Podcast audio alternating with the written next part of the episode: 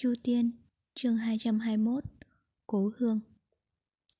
Dưới chân Thanh Vân Sơn, trời cao mây nhạt, đứng dưới chân núi, ngẩng đầu nhìn lên chỉ thấy một màu lam trải dài. Từng làn gió núi man mác thổi, mang lại cho tinh thần một chút phấn chấn. Lục Tuyết Kỳ dõi đôi mắt hồi lâu, nhưng chung quanh không có một bóng người. Tự nhiên là không một ai phát giác ra, dưới chân núi im ắng có một nữ tử mỹ lệ đang lặng lẽ nhìn trời. Thành phong dịu dịu, lõn tóc mai rủ trên vai nàng phất lất phất bay, vài sợi xõa trên làn da nhợt nhạt của nàng. Lời dặn dò của Thủy Nguyệt Đại Sư trước lúc nàng ra đi không ngớt vang vọng ở bên tai. Lần trước, Đạo Huyền Sư Huynh và Vạn Sư Huynh đối thoại, chúng ta biết được rằng nguyên lai các đời trưởng giáo chân nhân của Thanh Vân Môn sau khi cảnh tỉnh đệ tử được truyền vị sẽ cho biết một điều bí mật trọng đại. Theo di mệnh của tổ sư đời thứ hai, tất cả đệ tử Thanh Vân Môn phải vì chúng sinh trong thiên hạ, để tránh tạo ra một trường sát nghiệp, thì đến lúc vạn nhất bất đắc dĩ, đệ tử được chuẩn bị có thể thí sư. Giờ đây, không biết vì lý do gì mà Đạo Huyền Sư Huynh lại không cho Tiêu Dật Tài biết bí mật này. Theo ta, việc này không ngoài hai nguyên nhân. Thứ nhất, Đạo Huyền Sư Huynh trước khi định cho Tiêu Dật Tài biết được, thì bị ma linh của Chu Tiên cổ kiếm phản ngược. Thứ hai, Đạo Huyền Sư Huynh tự thị đạo hạnh thâm hậu, nhưng trong trường kịch chiến 10 năm trước, ông ấy đụng đến Chu Tiên kiếm trận đã bị tâm ma phản ngược. Dĩ nhiên, việc đó xảy ra lâu rồi, nhưng đến nay ma linh mới chân chính phản lại, mọi việc đã không thể kiên trì hơn được nữa. Chỉ là, dẫu trải qua nhiều biến cố như vậy, nhưng chúng ta thân là Thanh Vân đệ tử, vô luận thế nào cũng không thể để thân mình ngoài cuộc được. Điền Bất Dịch thất tung, Tô sư muội đang rối bời, chỉ còn ta để giải cơn nguy nan này. Chỉ cần mọi chuyện trên núi Thanh Vân này kết thúc, còn bất tất phải tham dự vào. Nhược Bằng phát hiện bọn họ dưới núi, con phải tận tâm đảm đương trách nhiệm to lớn đó. Thanh Vân lịch đại tổ sư có linh thiêng tất nhiên sẽ cùng hộ trì cho hai sư đồ chúng ta. Lục Tuyết Kỳ từ từ mở mắt, hít sâu một hơi. Nàng quay đầu nhìn lại, phía sau lưng một phiến sơn xuyên nguy nga, tuấn tú, đĩnh bạt. Nhìn từ xa đỉnh núi, mang vẻ đẹp hàm ẩn. Nhìn gần thấy vách đá đột nhiên dựng lên, xứ xứ phong tư mỹ lệ, nơi nơi phong cảnh xinh đẹp. Cao đến mây xanh, vượt khỏi thiên hạ, chính là Thanh Vân. Trên khóe môi nàng nhẹ nhàng hiện lên một tia tiếu ý ấm áp, dịu dàng. Ngọn núi đó dù gì cũng là nơi dưỡng dục nàng trưởng thành. Nơi ấy có sư trưởng nàng hằng tuân kính, có sư tỷ sư muội mà nàng hằng thân mật, và có cả một đoạn hồi ức xa xưa. Nàng chuyển thân, cất bước lên đường. Bạch y như tuyết nhẹ nhàng phiêu động. Trời đất to lớn giường bao, thường khùng vô hạn. Dù có là tuyệt thế dung nhan, cái thế anh hùng bất quá cũng chỉ thoáng qua mà thôi. Như đã nói, lần đầu tiên thụ mệnh sư trưởng hạ sơn, nhưng nàng không rõ phải đích xác đi đến địa phương nào.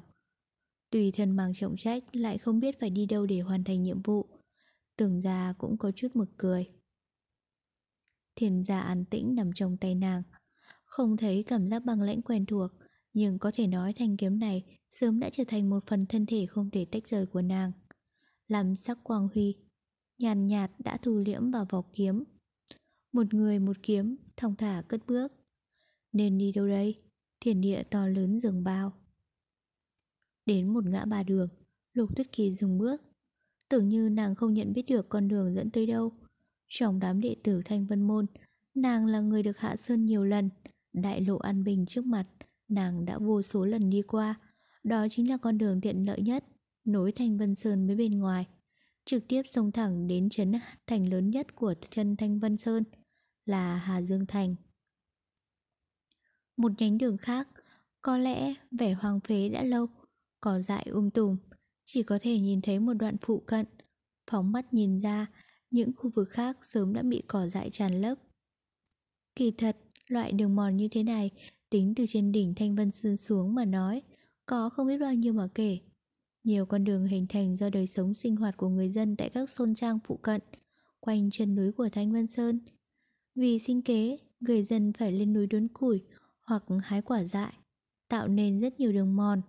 Do nhiều nguyên nhân, năm tháng chết chồng, những con đường đã đều khoác lên một bộ mặt hoang phế như trên. Con đường này, ai biết rằng dẫn đến nơi nào? Có ai còn nhớ không? Có ai từng đi qua?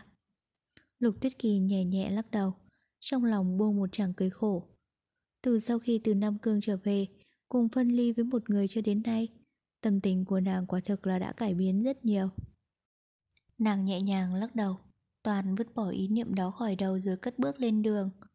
Lúc đó, trên đường bước tới, vài ba thôn dân qua quần áo phục sức, vài khoác thừng, hông đeo phủ, thì đây là đám tiểu phu từ các thôn trang phụ cận lên núi để đốn củi.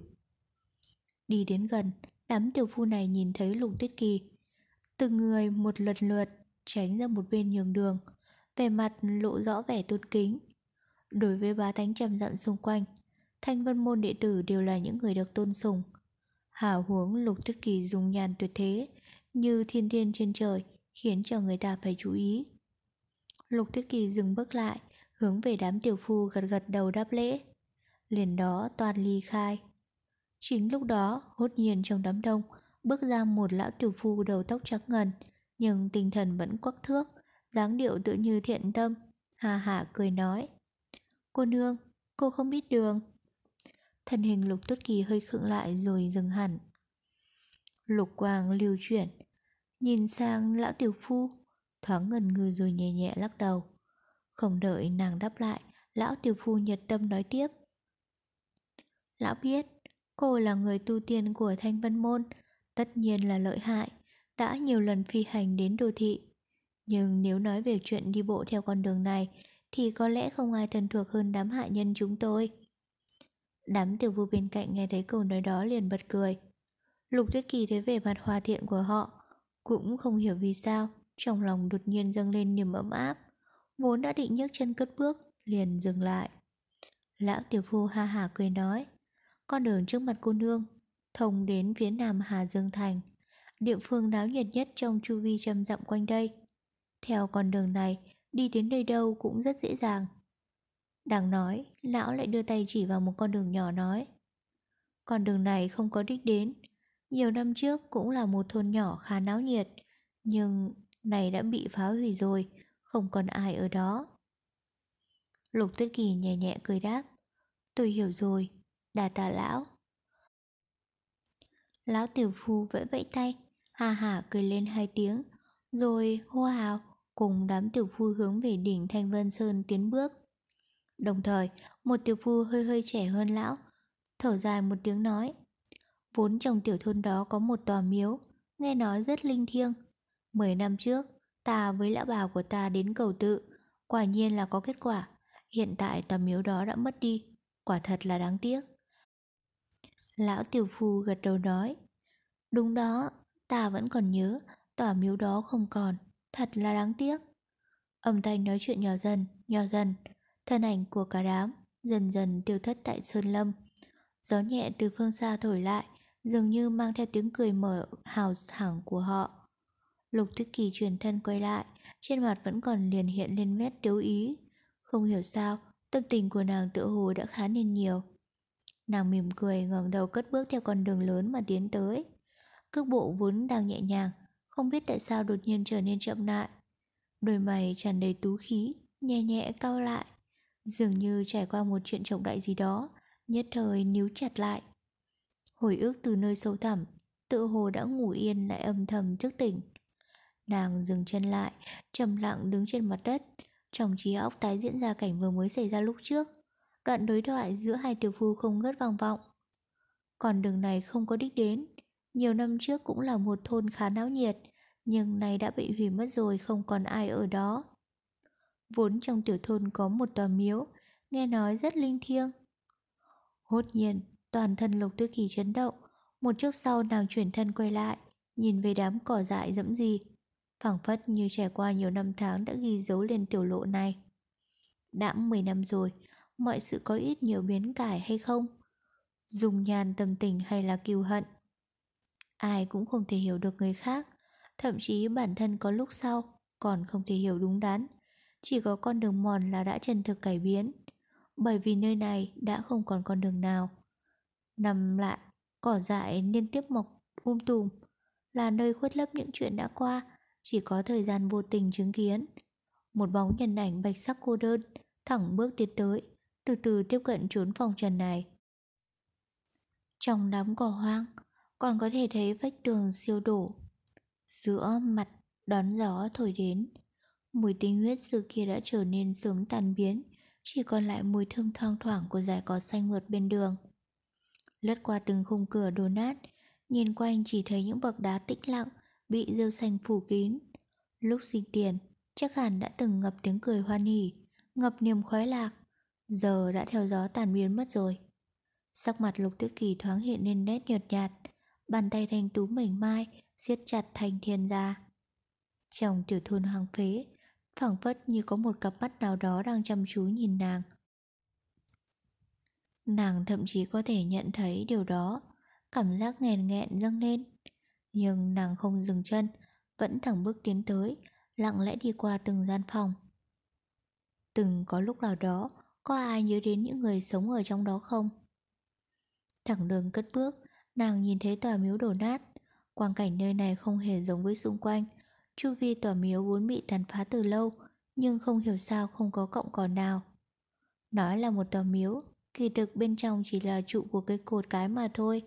Bất quá trên mặt đất ngổn ngang, nhiều đoạn thạch khối đổ nát, có cả hình giống như là tượng thần, chắc trước kia được dựng lên để thờ phụng ở đây. Lục Tuyết Kỳ chậm chậm bước tới, không có màu xanh của nhánh cỏ cọng rêu. Chắc chắn chỗ này cách biệt hẳn với xung quanh, không hiểu lý do gì mà cỏ dại sinh trưởng mạnh mẽ ở ngoài kia lại không thể tiến nhập vào đây.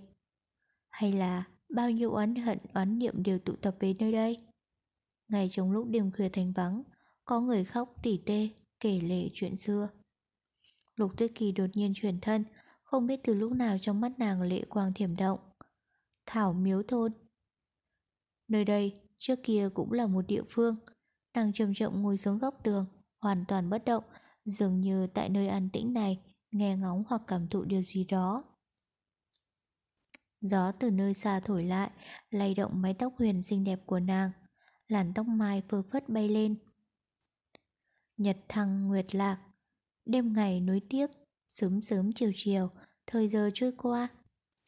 Triển trời xanh, bạch vân như thương cẩu, lướt qua như lưu tinh, thời gian vẫn như nước, rốt cục lặng lẽ trôi đi, không vì ai mà dừng lại. Từ trong bãi cỏ hoang phía xa, không rõ chỗ nào truyền lại tiếng côn trùng nỉ non. Không kể tiếng gió thì đây là âm thanh duy nhất có mang sinh khí. Không biết 10 năm nữa, chỗ này có trùng âm thành một địa phương hưng vượng không? Hoặc có khi lại vẫn không cải biến được bộ dạng già nua hiện tại, có ai để tâm đến không? 3 ngày liền, Lục Tuyết Kỳ ở lại hoang tích, lặng lẽ ngồi suốt thời gian đó. Thế gian ước thúc, trọng trách đại nhiệm gì đó, khi đến một nơi hoang lượng như thế này, đều bị gạt sang một bên. Những điều đó, nàng đã định quên đi, lại buộc nàng phải đứng dậy. Chỉ là cuối cùng nàng cũng phải cất bước. Bạch y loáng qua, nhẹ nhàng lướt đi, thân ảnh của Lục Tuyết Kỳ lại hiện lên, ly khai tòa miếu đổ nát. Lướt qua những căn tiểu ốc vách siêu tường đổ, không biết sao, ánh mắt nàng lại nhìn nơi đó phảng phất hàm ẩn âm tình lưu luyến. Chân trời xa thẳm, mây trời lờ lững trôi, dường như bị ngọn gió thổi giặt ẩn, ước trong tầng mây xuất ra một đạo bạch, lặng lẽ lướt qua thiên không. Lục Tuyết Kỳ ngoảnh nhìn giữa những gian nhà một lần cuối rồi không hề quay đầu. Bạch y thân ảnh phiêu phiêu lướt về phía đám cỏ hoang. Trên nền trời xanh thẳm, mây trắng vẫn tĩnh lặng. Từ giữa tầng mây đột nhiên xuất hiện một đạo quang ảnh tấn tốc vô thanh bắn tới. Trên không trung, những đám mây trắng triền miên quyện vào nhau tản ra cực kỳ nhanh chóng. Đạo quang ảnh đó hạ xuống tiểu thôn hoang phế. Chi chi chi chi, tiếng kêu quen thuộc của con khỉ Tiểu Hôi. Con khỉ xám 3 mắt này vừa xuống đến mặt đất, ngoảnh đầu nhìn tứ hướng, hiển nhiên khỉ đã dã ngoại. Tuy cách xa hẳn Hồ Kỳ Sơn, nhưng so với trồng lòng núi, địa phương này làm nó thấy thích thú. Loáng sau, hầu tử này tự tiện ngó nghiêng, lẫn vào giữa đám cỏ dại tùm, không rõ là đã chạy đi chơi ở đâu. Quỷ Lệ trầm mặc đứng tại trung tâm tiểu thôn, mặt không lộ chút biểu tình. Trừ nhãn thần ra, vẻ mặt hắn che giấu đi nét mệt mỏi và thống khổ. Hắn chân chân nhìn xung quanh, chậm chậm chuyển thân. Lúc này, trong đầu hở hắn từ từ hiện lên mọi chuyện về địa phương hân thuộc này. Thậm chí cả làn gió từ phương xa thổi lại cũng mang một chút hương vị rất quen thuộc, mùi cỏ thơm của mảnh đất cố hương. Phía xa sau lưng hắn, một đám cỏ hoang rậm rạp, thấp thoáng một thân ảnh trắng toát cô đơn, cuối cùng cũng biến mất và xa thẳm. Hắn chậm chậm lê bước, những gì Lục Tuyết Kỳ đã từng thấy lại hiện hiện trước mặt hắn. Vách đổ tường siêu, những bậc đá diêu phong, và cuối cùng là cả tòa miếu đổ nát. Có điều, hắn không bước vào mà lại chỉ đứng từ xa, nhìn vào gian miếu nhỏ bé này, ngây ngất xuất thần, bởi vì chính tại nơi đó đã làm biến đổi cuộc đời của một thiếu niên. Hắn đứng thật lâu, nhìn thật lâu nhưng không hề tiến lại. Hồi lâu, hắn xoay người, dẫm lên đám cỏ dại, hướng đến một nơi miễn cưỡng mới phân biệt được. Đó là một gian nhà nhỏ trên con đường mòn. Hắn bước thật chậm, dường như mỗi bước chân đều trầm trọng vô bì, đi thẳng đến trước gian nhà thứ hai của một căn nhà ba gian. Sau đó hắn dừng lại. Gian phòng này cũng giống như tình trạng bị tàn phá của ngôi nhà, không có gì khác biệt so với xung quanh. Song cửa đều long ra, cũng hoang lương như thế. Trên các bậc cửa bằng đá, rêu mọc xanh ngắt một màu, tựa hồ còn mọc nhiều hơn ở những nơi khác. Mùi Quỷ Lệ bắt đầu run lên nhẹ nhẹ. Nhiều năm trở lại đây, đây là lần thứ nhất hắn thấy khó kiềm chế được dòng lệ. Chậm chậm, hắn quỵ xuống trước căn tiểu ốc, vùi đầu xuống nền đất của căn nhà, ngay trên đám cỏ hoang. Trong gió lờ mờ truyền đến âm thanh não nề vốn đã đè nén từ lâu. Cha, mẹ. Hà Dương Thành. Sau trận hạo kiếp thú yêu, nguyên khí của Hà Dương Thành đại thương, tử thương vô số. Nhưng khi cái tay kiếp qua đi, cuộc sống lại vẫn phải tiếp diễn. Từ bốn phương tám hướng đều có người vào thành. Đó là những người tránh nạn trở về, khiến cho tòa cổ thành từ từ náo nhiệt trở lại. Nơi náo nhiệt nhất, trên con đường lớn cũng là tiểu lâu lớn nhất ở trong Hà Dương Thành. Dĩ nhiên, chính là nơi Trương Tiểu Phàm từng qua lúc mới hạ sơn, Sơn Hải Uyển. Tuy nhiên, do tai kiếp mà không được hưng thịnh như 10 năm trước. Hầu hết người dân bây giờ mới trải qua cảnh tử lý đào sinh, nên rất ít nhiều không có tâm tư để đến đây ăn uống vui vẻ. Bất quá ngày hôm nay, Sơn Hải Uyển được một vị khách kỳ dị viếng thăm. Đó là một nữ tử còn trẻ, sắc đẹp làm động lòng người. Với dung nhan mỹ lệ như thế, dù xuôi hay ngược, dù cười hay giận, tất nhiên đều làm cho tâm phách nhiều kẻ rung lên một cảm giác kỳ dị. Thậm chí chỉ cần bị ánh sắc mắt như nước của nữ tử này liếc một cái, xương cốt của toàn bộ nam nhân xung quanh đều mềm nhũn đi. Chính là Cửu Vĩ Thiên Hồ Tiểu Bạch, vốn thất tán từ sau Nam Cương đại chiến, khiến cho Quỷ Lệ và Lục Tuyết Kỳ không rõ tung tích. Nàng vẫn giữ thái độ ung dung tự nhiên, từng bước uyển chuyển đi vào Sơn Hải Uyển tiểu gia. Nhất thời, trên dưới từ trưởng cự đến tiểu nhị, tất cả 2 người khách đang ngồi ở bàn gần đó đều nhìn nàng ngây ngất, không một ai chạy ra chào đón. Cũng may Tiểu Bạch đã sớm quen tình cảnh này, nên không lấy đó làm bực mình, chỉ cười nhẹ nói: "Không ai tiếp ta sao?" Một câu này làm cho mọi người tỉnh mộng. Trưởng cự cao niên hơn cả, miễn cưỡng giữ lại một phần định lực, vội vàng định thần lại, bất ngờ cốc một cái vào đầu đám tiểu nhị đang đứng ngây ở bên cạnh, quát to: "Có khách đến sao mi không ra chào?" Đếm tiểu nhị không biết là phải trong lòng bị quỷ ám hay không, mà tất tếu đi tới, không dám nhìn thẳng vào Tiểu Bạch, nở một nụ cười cầu tài nói: "Cô nương, cô đến ăn cơm hay nghỉ lại?" Tiểu Bạch suy nghĩ một chốc rồi đáp: "Trước hết cứ ăn một chút đã. Ở đây có chút hồi nào đẹp không?" Điếm tiểu nhị liên tục gật đầu nói: Có, mời cô nương lên tầng trên." Tiểu Bạch gật đầu, đi lên trên lầu trên, miệng nói: "Ngươi cho ta một chỗ ngồi yên tĩnh gần cửa sổ." Điếm tiểu nhị lại cười đáp: Cô nương không phải lo, chỗ ngồi trên thượng lầu thì chỉ có mình cô. Cô muốn vị trí nào sẽ có chỗ đó. Tôi đảm bảo là yên tĩnh, không có ai đến quấy nhiễu. Tiểu Bạch hơi ngạc nhiên thốt. Sao lại không có ai? Nghe nói chắc trước đây chỗ này sinh ý dồi dào. Điếm tiểu nhị lúc đó vừa lên đến thượng lầu, nghe nói cười khổ đáp. Ai nói là không phải đâu. Trước đây sinh ý quả rất tốt. Mọi người trong cả Hà Dương Thành này đều thường đến chỗ chúng tôi uống rượu. Từ khi xảy ra trận đồ sát, trước là bị thú yêu làm cho nháo nhào, khiến nhân tâm kinh hoảng, rồi sau tử thương vô số. Thời buổi này cũng không có nhiều người muốn đến những nơi như chỗ chúng tôi. Tiểu Bạch chậm chậm gật đầu, nhẹ nhẹ thở dài một hơi thốt. Nguyên lai là thế, chuyện này cũng không phải là lạ lùng gì. Lúc đó, điếm tiểu nhị đã đưa Tiểu Bạch tới một chiếc bàn cạnh song cửa sổ, rút một mảnh rẻ đeo trên người ra lau. Tiểu Bạch ngồi tại vị trí nhìn ra bên ngoài xong, chỉ thấy trên đường hành nhân đi qua đi lại, tấp lập náo nhiệt. Tuy nhiên, nhìn nét mặt đa số mọi người, rất ít thấy vẻ vui mừng, chủ yếu là khoác vẻ mặt đau khổ sầu bi. Tiểu Bạch lặng lẽ nhìn ngắm một lúc rồi đột nhiên quay sang hỏi điếm tiểu nhị. Tiểu nhị, ta có điều muốn hỏi, ngươi phải thành thật trả lời ta. Điếm tiểu nhị gật đầu nói. Cô nương, xin cô cứ nói. Tiểu Bạch chủ trừ dây nát rồi nói. Có phải bá tánh trong Hà Dương Thành này, bao gồm cả ngươi, đều cảm thấy đều thù hận thú yêu? Điếm tiểu nhị hừ lên một tiếng, sắc mặt hiện lên vẻ phẫn giận, lớn tiếng nói. Đương nhiên, trong trưởng tai kiếp thú yêu, Hà Dương Thành hầu như tan hoang hết.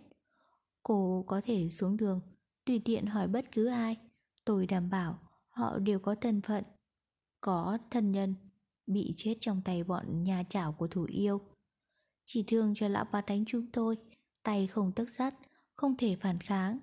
May mà có các tiên nhân trên Thanh Vân Sơn đại phát từ bi, đại triển thần uy, chặn đứng trận tàn sát của đám thú yêu, đem lại cho chúng tôi cuộc sống yên bình ngày hôm nay. Tiểu Bạch thấy thần tình kích động của điếm tiểu nhị, rồi cười khổ trong lòng. Trước mắt nàng, không hiểu sao bỗng thoáng hiện lên thân ảnh một người nam tử, cố công kéo dài chút hơi thở trong đám lửa tàn tại sâu trong thẳm của trấn ma cổ động. Thế gian này đều lầm lẫm, ai có thể nói chuyện này rõ ràng được đây? Điếm tiểu nhị tựa hồ cũng phát giác mình đã hơi thất thố, sắc mặt thoáng hồng, lùi lại một bước và hạ giọng. Tôi đã tùy tiện nói nhăng, cô nương cứ đừng cho là thật. Cô nương dùng gì? Tiểu Bạch cười đáp. Thôi được, ăn một chút cũng được, không cần nhiều quá. Người nói với trưởng cự, bảo ông ta mang lên 3-4 món. Ngoài ra, người nhớ đem cho ta 10 hồ hảo tiểu. Điếm tiểu nhị ngẩn ra ngạc nhiên hỏi.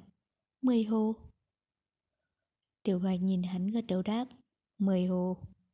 Điếm tiểu nhị hơi ngần ngừ, sau một hồi dùng rằng bèn nhẹ giọng nói. Cô nương, xin hỏi có phải cô có bằng hữu sắp đến đây? Nếu quả như tôi có chuẩn bị thêm bát đĩa. Tiểu Bạch cười đáp. Ngươi không cần đa tâm, ta chỉ có một mình. Chuyện ta gọi 10 hồ rượu, ngươi mau mau lấy lên đi. Những chuyện khác không cần ngươi quản tới. Điếm tiểu nhị vâng dạ, lui gót, nhưng qua nhãn thần có thể hiện rõ vẻ không tin. Thực ra chuyện này cũng không có gì kỳ quái. Thường nhân dù là lợi hại nhất, tiểu lượng chỉ được khoảng 1-2 hồ. Uống được 4-5 hồ thì được coi như tiểu lượng như biển. Không phải là tiểu tiên cũng là tiểu quỷ. Đây lại là một nữ tử kiều mị vô hạn, hiển nhiên là không thể hơn được tiểu lượng của đám đàn ông thường nhân. Khách nhân không đông nên chỉ nhoáng sau, điếm tiểu nhị đã mang lên mấy món mà Tiểu Bạch bảo làm.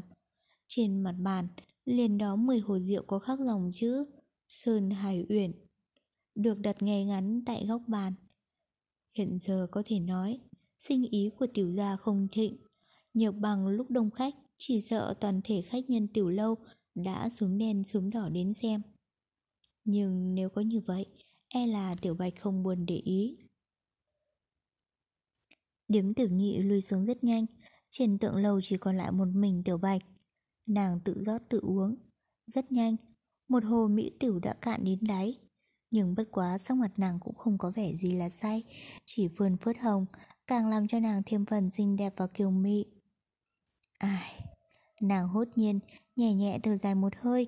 Mỹ tiểu trong ngần như hồ phách, óng ả như tơ, từ miệng hồ chảy vào trong chén, nổi lên thủy hoa. Tiểu Bạch ngừng thị, nhìn vào chén, trong làn nước dịu dịu ẩn ước hình ảnh của nàng. Liền đó nàng cười nhẹ, trong nụ cười ẩn giấu một chút đau khổ. Nàng nâng chén lên, dốc cạn một hơi. Ngoài song cửa, nơi đầu đường, chúng nhân phát xuất vô số loại âm thanh khác nhau, không ngừng không nghỉ, hớn hớn hờ hờ. Những âm thanh đó vang lên tựa hồ như một nơi rất xa xôi, từ một thế giới khác.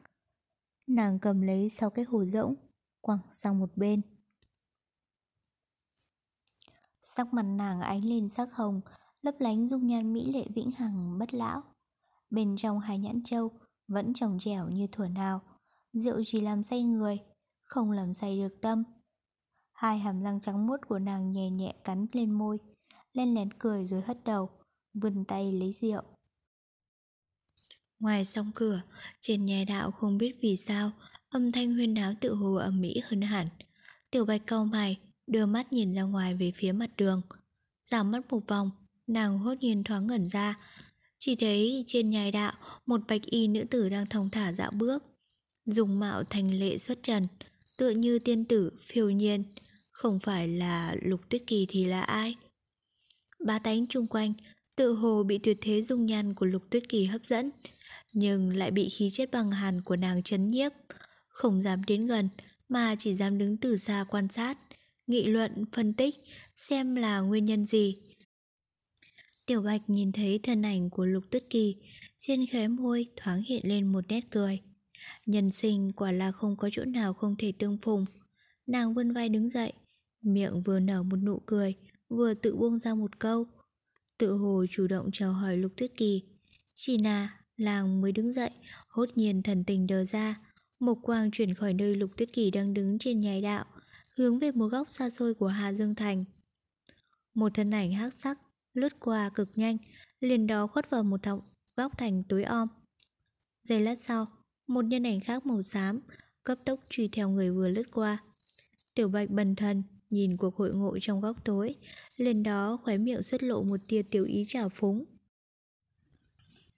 Hôm nay quả là hết chuyện tấu xảo này đến ngẫu nhiên khác, không đến tham dự chuyện nhiệt náo thì quả không phải với bản thân mình, càng không phải với thượng quan lão quỷ. Hi hi. Lẫn trong tiếng cười lạnh, thân ảnh nàng đột nhiên tựa như quỷ mị biến mất khỏi tượng lâu. Một hồi sau, điếm tiểu nhị chạy lên dọn dẹp, chỉ thấy trên bàn có một dĩnh ngân lượng và 6 hồ rượu rỗng không, 4 hồ còn lại hoàn toàn biến mất. Trên con đường lớn, không biết từ bao giờ, thân ảnh của Lục Tuyết Kỳ đã khuất bóng. Chu Tiên, chương 222, ám toán. Trên tối núi cao, nhà nhà tắt đèn, mây đen cuồn cuộn trên bầu trời, không có thấy trăng, chỉ có vài ánh sao lưa thưa tận chân trời, thấp thoáng ánh sáng yếu ớt. Gió đêm thổi hù hù trên Hà Dương Thành như dã quỷ khóc than, thật lạnh lẽo khủng bố. Liên tưởng đến Trường Hạo Kiếp đã trải qua ở đây, trên đường xá trong ngoài thành, không ngờ cả một bóng người cũng không nhìn thấy. Trên đường cái dài dằng dặc, chỉ có vài phiến lá khô tình cờ bị gió thổi rụng lăn bay cô độc bồi hồi, phiêu phương về phương xa. Trong đêm khuya quỷ dị đó, từ trong Hà Dương Thành đột nhiên phất phơ một bóng đen, như quỷ mị cơ hồ không còn là thực thể, len lén không hơi không tiếng, hạ mình ngoài thành, thần tốc lướt đi trên cổ đạo phía nam Hà Dương Thành. Sau đó không đầy một khắc, lại có một bóng xám đuổi gấp, chằm chằm theo bóng đen kia. Hai người dĩ nhiên là Vui Yêu và Thượng Quan Sách, ngàn dặm truy tung, bắt đầu từ Nam Cương cho đến ngày nay, xâm nhập trung thổ. Vụ rượt đuổi này cũng đã kéo dài quá lâu rồi. Thượng Quan Sách kỳ thuật thần thông cao thâm của Phần Hương Cốc, thêm vào pháp bảo Cửu Hàn Ngưng Băng Thích, thần kỳ khôn lường, Vui Yêu không tránh khỏi phải cật lực ứng phó. Nhưng Vui Yêu một thân thuật pháp quỷ dị, mỗi thứ đều vượt ngoài ý tưởng của người ta. tuy tuyệt không thể biến hóa thành trăm ngàn hình bóng, lại cũng khiến cho Thượng Quan Sách đau đầu khôn cùng. Mỗi lần mắt thấy rõ ràng, sắp bắt giữ được, lại luôn thất thủ. Nếu đổi lại là người thường, đụng phải tình huống này, số đồng đã bỏ buông rồi. Chỉ là Thượng Quan Sách lại đang mang vận mệnh mệnh lệnh của Phần Hương Cốc chủ, Vân Dịch Lam.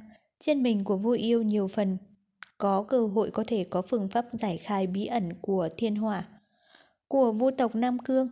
Vô luận ra sao, đó là cái Phần Hương Cốc phải có cho bằng được. Cho nên suốt đường đi, cứ cứng cổ cho dù mệt mỏi thì cũng rượt cho được. Bất quá, sự kiên trì đó cũng không phải hoàn toàn vô dụng. Tu hành của hai người mức độ cao thấp thấy rõ. Vui Yêu nội trong thời gian ngắn, có thể gắng gượng chống đỡ nổi.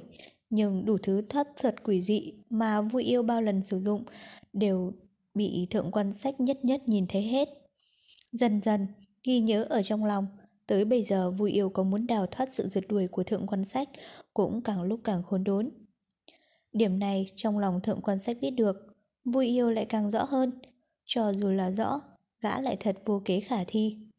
Nếu có cách thoát khỏi con người khả ố như mũi dùi bám vào xương kia, trên đường thiên lý gã đã sớm dùng tới không biết bao nhiêu lần rồi. Nhưng Thượng Quan Sách đại danh vang vọng gần trăm năm, đương thời là nhân vật phong vân tại Nam Cương, đạo hạnh và tu hành, kiến thức nhãn giới, không có cách nào là không thượng thừa. Người nào phải là bọn đệ tử thợ đời thứ hai của Phần Hương Cốc như Lý Tuân để có thể so sánh được. Tuy Vui Yêu liên tiếp thi triển kỳ thuật dị pháp, nhưng không ngờ nhất nhất bị phá, tối đa chỉ bất quá che đậy được một khắc. Vừa mới thấy đã xa cách được một đoạn, không lâu sau cuối cùng vẫn bị Thượng Quan Sách rượt kịp. Thượng Quan Sách trong mấy lần đối thoại với Vui Yêu có nói ra nguyên nhân Phần Hương Cốc Dịch Vân Lam nhất định muốn bắt gã về, nhưng gã tuyệt không thúc thủ chịu bắt.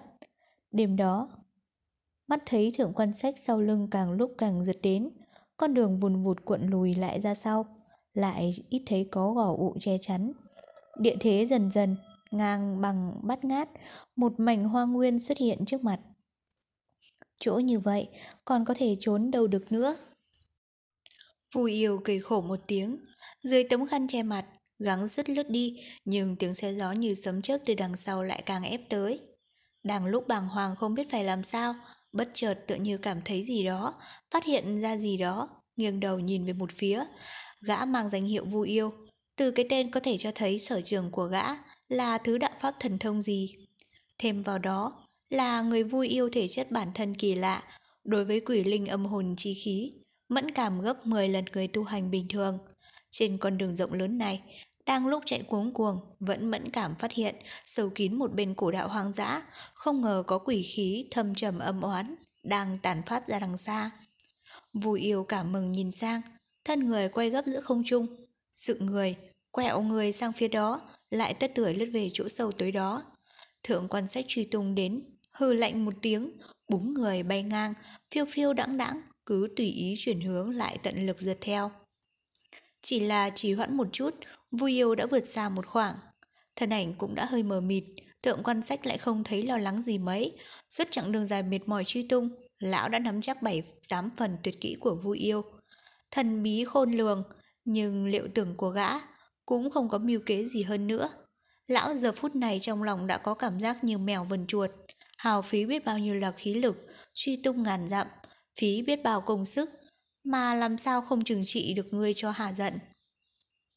Thượng Quan Sách cười lạnh trong lòng, như nắm chắc hoàn toàn đại cục, thong dong mà đuổi theo. Rất mau chóng, sự việc xuất hiện trước mặt Vui Yêu đã chứng minh suy đoán của gã. Ở đây quả nhiên là nơi âm khí cực thịnh, ở trung thổ kia là nghĩa trang, cũng là nơi quản thi thể của những người quá cố còn chưa chôn cất.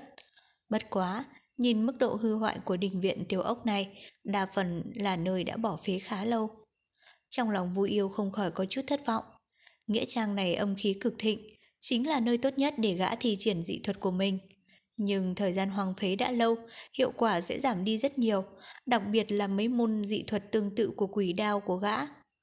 Có thể khống chế được thi thể, uy lực rất lớn, nhưng vẫn không có cơ hội thi triển. Nếu nhân cơ hội đột nhiên thi triển pháp thuật, quá nữa có thể khiến cho Thượng Quan Sách chịu thiệt thòi lớn. Chỉ là nghĩa trang này hoang phế đã lâu, tự nhiên là không có thi thể nào mới qua đời ở đây cho gã điều khiển rồi. Có điều dù rất thất vọng, nhưng đối với Vui Yêu mà nói, nơi này có thể là nơi tuyệt địa phùng sinh rồi. Liền không dám chậm trễ nữa, thân ảnh màu đen lướt vù qua một tiếng vào gian nhà đen tối, mù mịt trong nghĩa trang. Có điều, đúng lúc thân ảnh gã phiêu hốt, trong đầu chợt thoáng hiện lên một mối nghi hoặc.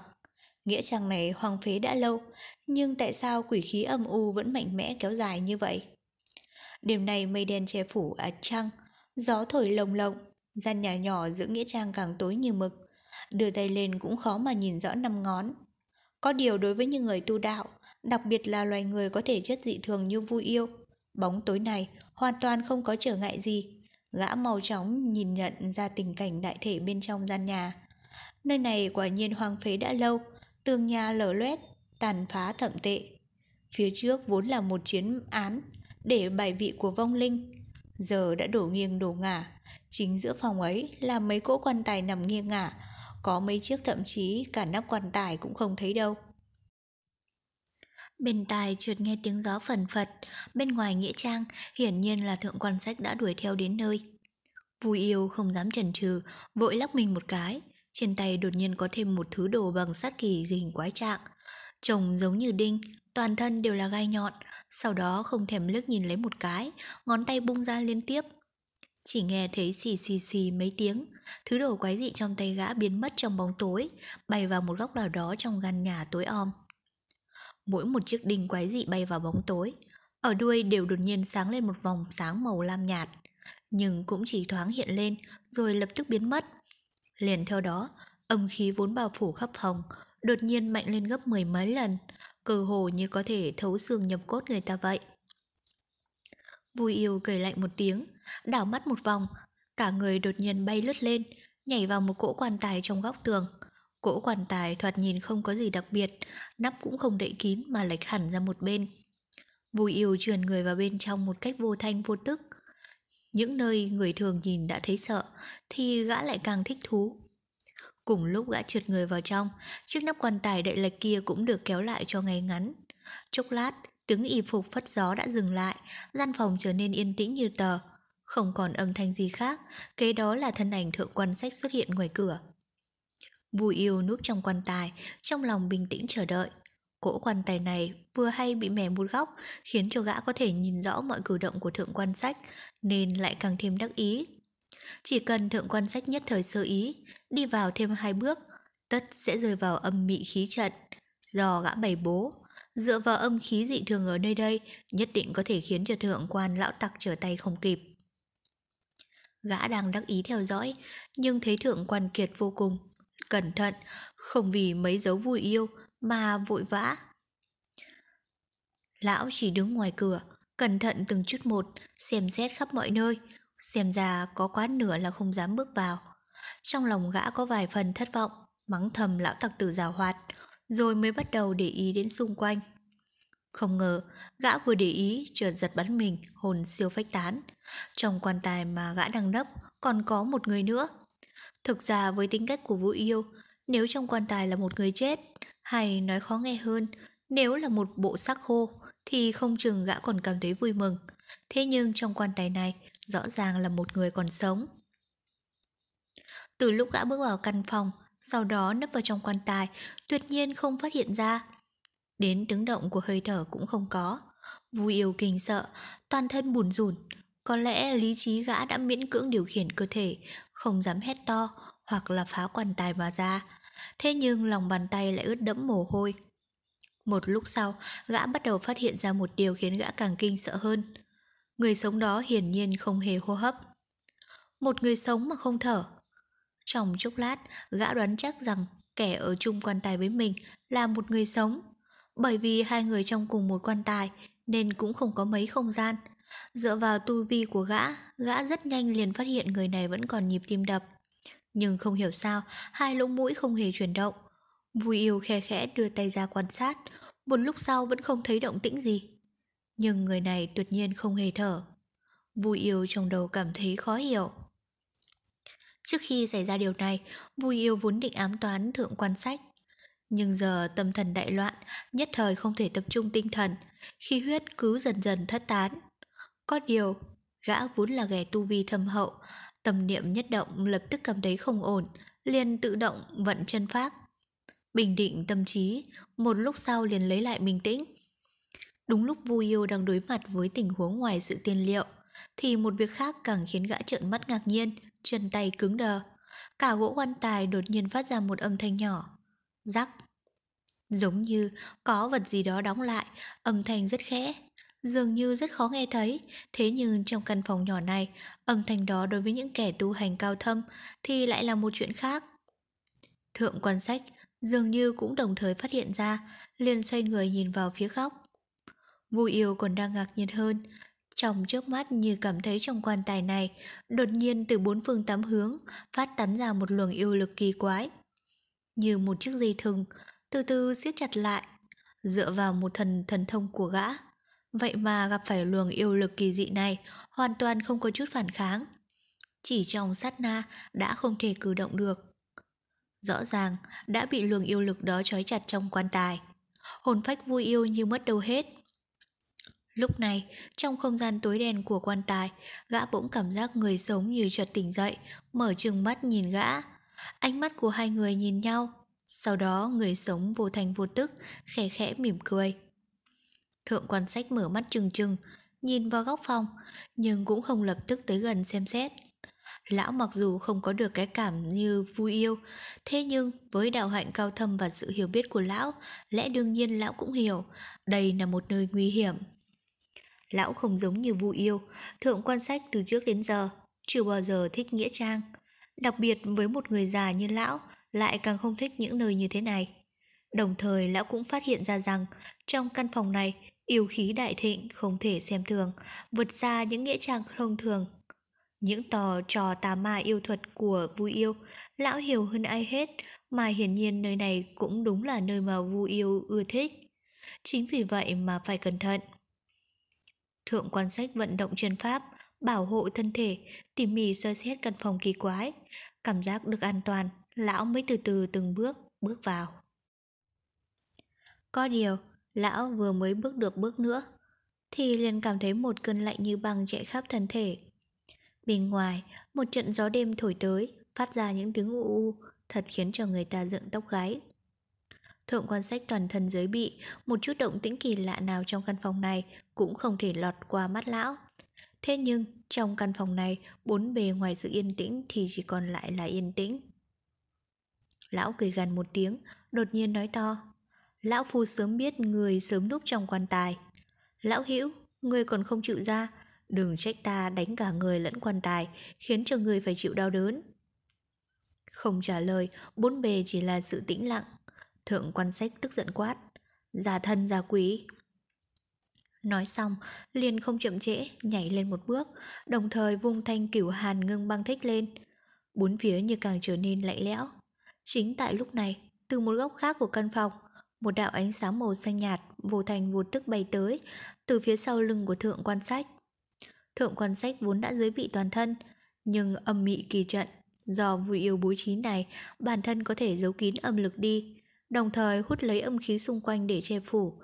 Đạo hạnh của Thượng Quan Sách thâm hậu, có thể cảm nhận được nhất cử nhất động của khí mạch nơi này, vốn đã là tuyệt học thần thông, nhưng lúc này chính nó trở thành nhược điểm của lão, bị Vui Yêu nhìn thấu nên đã lợi dụng để tập kích. Thượng Quan Sách hoàn toàn không cảm giác được vẻ dị thường của hoàn cảnh xung quanh mình. Đến tận lúc âm mị còn cách lưng lão tầm 3 thước, tiếng gió chợt nổi lên, âm lực đại phát, lão mới giật mình kinh hãi. Chỉ thấy ánh sáng trắng của thanh Cửu Hàn Ngưng Băng Thích tàn ra, trước mắt đã tạo thành một tấm khiên che kín lấy thân hình của Thượng Quan Sách. Còn chưa kịp hoàn hồn, từ mọi góc của căn phòng những luồng yêu lực màu xanh bắn tới tấp tấp, khiến cho lão tay chân luống cuống. Thế nhưng lão dù sao cũng chẳng phải là người thường. Cửu Hàn Ngưng Băng Thích bắn ra những tia sáng bạc, dần dần tạo thành một lớp sương mù mờ mờ. Lớp sương bạc đó cũng khiến cho pháp lực quỷ dị của trận âm mị dần dần chậm lại, rồi ngưng kết thành những cục băng rơi xuống đất. Khi cơn nguy hiểm đã qua đi, lão không kìm được đắc chí mà cười lớn. Người còn không mau giơ tay chịu trói. Chữ trói còn chưa kịp bật ra, đột nhiên sắc mặt Thượng Quan Sách đại biến, kêu lên một tiếng khổ sở, toàn thân bị bắn ra khỏi căn phòng. chính là luồng đạo quang màu xanh, không biết từ lúc nào đã bắn vào người lão. Trong bóng tối, Vui Yêu cùng kẻ thần bí nằm trong cỗ quan tài đều chăm chú theo dõi trận pháp kinh tâm động phách. Đột nhiên, kẻ thần bí nói: "Người có thể khống chế âm mị trong tay, tu vi cũng không phải là thấp." Vui Yêu lần đầu tiên nghe thấy người đó cất tiếng, trong lòng thất kinh, nhưng giọng nói cùng ánh mắt không có chút ác ý, trong lòng cười khổ một tiếng, lắc đầu nói: "Người sai rồi." Người thần bí ngạc nhiên: "Ta sai chỗ nào?" Vui Yêu thở dài một tiếng rồi nói: "Âm mị kỳ trận lúc trước do ta bày, quả là không sai, thế nhưng đòn cuối cùng tuyệt nhiên là do cao thủ không chết, không liên quan gì tới ta. Nếu như ta đạt đến mức tu hành đó thì cũng chẳng bị khốn ở đây." Người thần bí nhíu mày, cũng không nói gì nữa. Vui Yêu nhìn người này một lát rồi cũng chợt nhận ra, tình cảnh của người đó cũng chẳng khác gì tình cảnh của mình, cũng bị trói trong cỗ quan tài này. Nhưng có một điều khác với Vui Yêu, đó là người đó còn bị một luồng yêu lực lớn mạnh kiềm chế khí mạch của toàn thân. Vui Yêu trong lòng không khỏi kinh sợ, thầm nghĩ hiện giờ luồng yêu khí kềm đến cho gã đủ khiến cho gã không còn lúc lích, vậy mà đối với kẻ thần bí này, dường như kẻ nhốt y còn lo vậy chưa đủ, còn yểm lên thân y yêu khí mạnh hơn nữa mới có thể khiến y bất động. Nếu như kẻ thần bí này mà không tới, không bị trói kín, thì đạo hạnh tu hành của y thật khiến người ta kinh sợ. Mà kẻ có thể khuất phục được y càng là một kẻ khiến người ta sợ hãi. Vui Yêu trong lòng suy nghĩ rối bời, trung thổ đại địa, tàng long ngọa hổ, thật ngoài sức tưởng tượng của gã. Đúng lúc này, căn phòng nhỏ vang lên tiếng Thượng Quan Sách đang tức giận: "Nơi đây còn có vị cao nhân nào, xin hiện thân cho tại hạ được tương kiến. Sau lưng ám toán sao có thể gọi là anh hùng?" Trong quan tài, Vui Yêu cùng người thần bí đưa mắt nhìn nhau. Hiển nhiên Thượng Quan Sách đã phát hiện ra kẻ ám toán mình không phải là Vui Yêu mà là một người khác. Đúng lúc này, một giọng nói lãnh lót vang lên từ trong góc của căn phòng vọng xuống, vừa mang vẻ thù hận, vừa mang vẻ sung sướng: "Không phải ngươi nói giả thần giả quỷ sao? Ta còn muốn ngươi thấy ai mới là kẻ đang giả thần giả quỷ." Vui Yêu và người thần bí tự nhiên là không thể nhìn thấy kẻ đang đứng trên nóc là ai, nhưng Thượng Quan Sách đang đứng ở ngoài sân, ngẩng đầu lên không khỏi vừa ngạc nhiên vừa kinh sợ, ngập ngừng nói: "Hóa ra là ngươi." Người đó vừa cười vừa nói: "Không phải ta thì còn là ai, ha ha ha." Tiếng cười nghe lạnh lót lại khiến người ta sợ hãi nhíu mày. Đêm đã khuya, chỉ thấy bóng một người con gái đứng trên mái nhà, mặt mày như vẽ, mắt trong như nước, vạn phần phong tình. Không phải Cửu Vĩ yêu hồ thì còn là ai? Chu Tiên, chương 223, hèn hạ. Thượng Quan Sách chỉ thấy vết thương sau lưng mình tê dần. Cùng lúc một luồng khí băng hàn không ngừng truyền vào nội thể như nước lũ. Cảm giác đau đớn tột cùng, như bị muôn ngàn con trùng kiến cắn xé một lượt vậy. Chẳng mấy chốc, trán lão ướt đẫm mồ hôi, sắc mặt trắng bệch. Tiểu Bạch đứng trên nóc nhà, thấy thần thái thống khổ của lão, nụ cười tươi tắn hơn, cơ hồ như rất sung sướng trước sự đau khổ của đối phương vậy. "Không ngờ phải không lão quỷ, ngươi mà cũng có ngày hôm nay à?" Thượng Quan Sách nghiến răng hừ lạnh một tiếng, gắng gượng đứng thẳng người dậy, gằn giọng quát: "Yêu nghiệt, ngươi còn dám hiện thân trước mặt ta?" Tiểu Bạch ha lên một tiếng, cơ hồ như vừa nghe thấy câu nói dáng cười nhất trên đời này vậy. Ống tay áo khẽ phất lên một cái, cả người phiêu hốt bay xuống từ trên nóc nhà như một áng mây, hạ thân xuống trước mặt Thượng Quan Sách rồi mỉm cười: "Ta không dám xuất hiện gặp ngươi. Phải rồi, ta nhát gan lắm, không dám gặp ngươi, vì thế nên mới làm lễ kiến diện, rồi mới dám xuất hiện đấy. Lão quỷ à, ngươi hại ta trong huyền hỏa đàn bao nhiêu năm, lần này ta không đáp trả lại ngươi thì thật là có lỗi đó." Thượng Quan Sách tức giận ra mặt, song trong lòng cũng không khỏi có chút sợ hãi. Năm xưa trong huyền hỏa đàn, quá nửa là nhờ vào địa hỏa linh lực của bản thân huyền hỏa đàn, thêm vào có bát hung huyền hỏa pháp trận trợ giúp, lão mới trấn áp được con thiên nhiên yêu hồ này. Bằng không thì với đạo hạnh của Cửu Vĩ Thiên Hồ, lão thật sự không nắm chắc có thể đối phó nổi. Chỉ là vật đổi sao rời, giờ đây Cửu Vĩ Thiên Hồ đã thoát khỏi cầm cố, bản thân lão lại nhất thời sơ ý để nàng ám toán, nguyên khí hao tổn, chỉ sợ không còn là đối thủ của nàng nữa. Tuy rằng Thượng Quan Sách đã trọng thương bởi ám toán, nhưng Tiểu Bạch dường như không hề có ý lập tức động thủ, thanh toán địch nhân. Ngược lại, nàng còn nhìn lão với vẻ hứng thú khôn cùng, tựa như mèo đang vườn chuột vậy, trên mặt lộ rõ vẻ châm biếm giễu cợt. Thượng Quan Sách tự biết, lúc này mình cần nhất là một nơi an toàn và yên tĩnh để vận công liệu thương. Nhưng thiên niên yêu hồ, đạo pháp cao thâm, mặt chắc đang đứng trước mặt lão, lúc này lại quả là một vấn đề vô cùng đau đầu. Thượng Quan Sách gầm lên trong cơn giận. Người đã ôm hận tới đây đối phó ta, tại sao còn chưa động thủ? Đứng bất động ở đó có ý gì? Tiểu Bạch mỉm cười nói, ta không có việc gì làm, nói ra cho lão nghe cũng không ngại. Ta đây không giống loài người các ngươi, lúc nào cũng nghĩ rằng nhân sinh rất ngắn ngủi. Còn ta có rất nhiều thời gian mà chẳng biết để làm gì. Vì thế nên ta cứ đứng ở đây, từ từ xử trí ngươi cũng được, dù sao thì ta cũng rất nhẫn nại mà. Thượng Quan Sách nghe nàng nói vậy, tức giận thiếu điều thất khiếu xịt khói. Còn yêu nghiệt này rõ ràng muốn kéo lão xuống bờ vực một cách từ từ. Biết rõ là lão đang thọ trọng thương, vậy mà không để cho lão một cơ hội vận công. Cứ như vậy, tự nhiên Thượng Quan Sách sẽ mệt mỏi mà chết. Cửu Vĩ Thiên Hồ chưa cần động thủ, chỉ sợ lão không cầm cự nổi rồi. Thượng Quan Sách tuy biết thế, nhưng cũng không thể làm gì được trước phương cách đó, có hơi chút bỉ ổi của con Tiểu Bạch. Chỉ đành thúc thủ vô sách. Nếu đánh, thần lão đang đọ trọng thương, đối phương thì đạo hạnh cao thầm mặt chắc.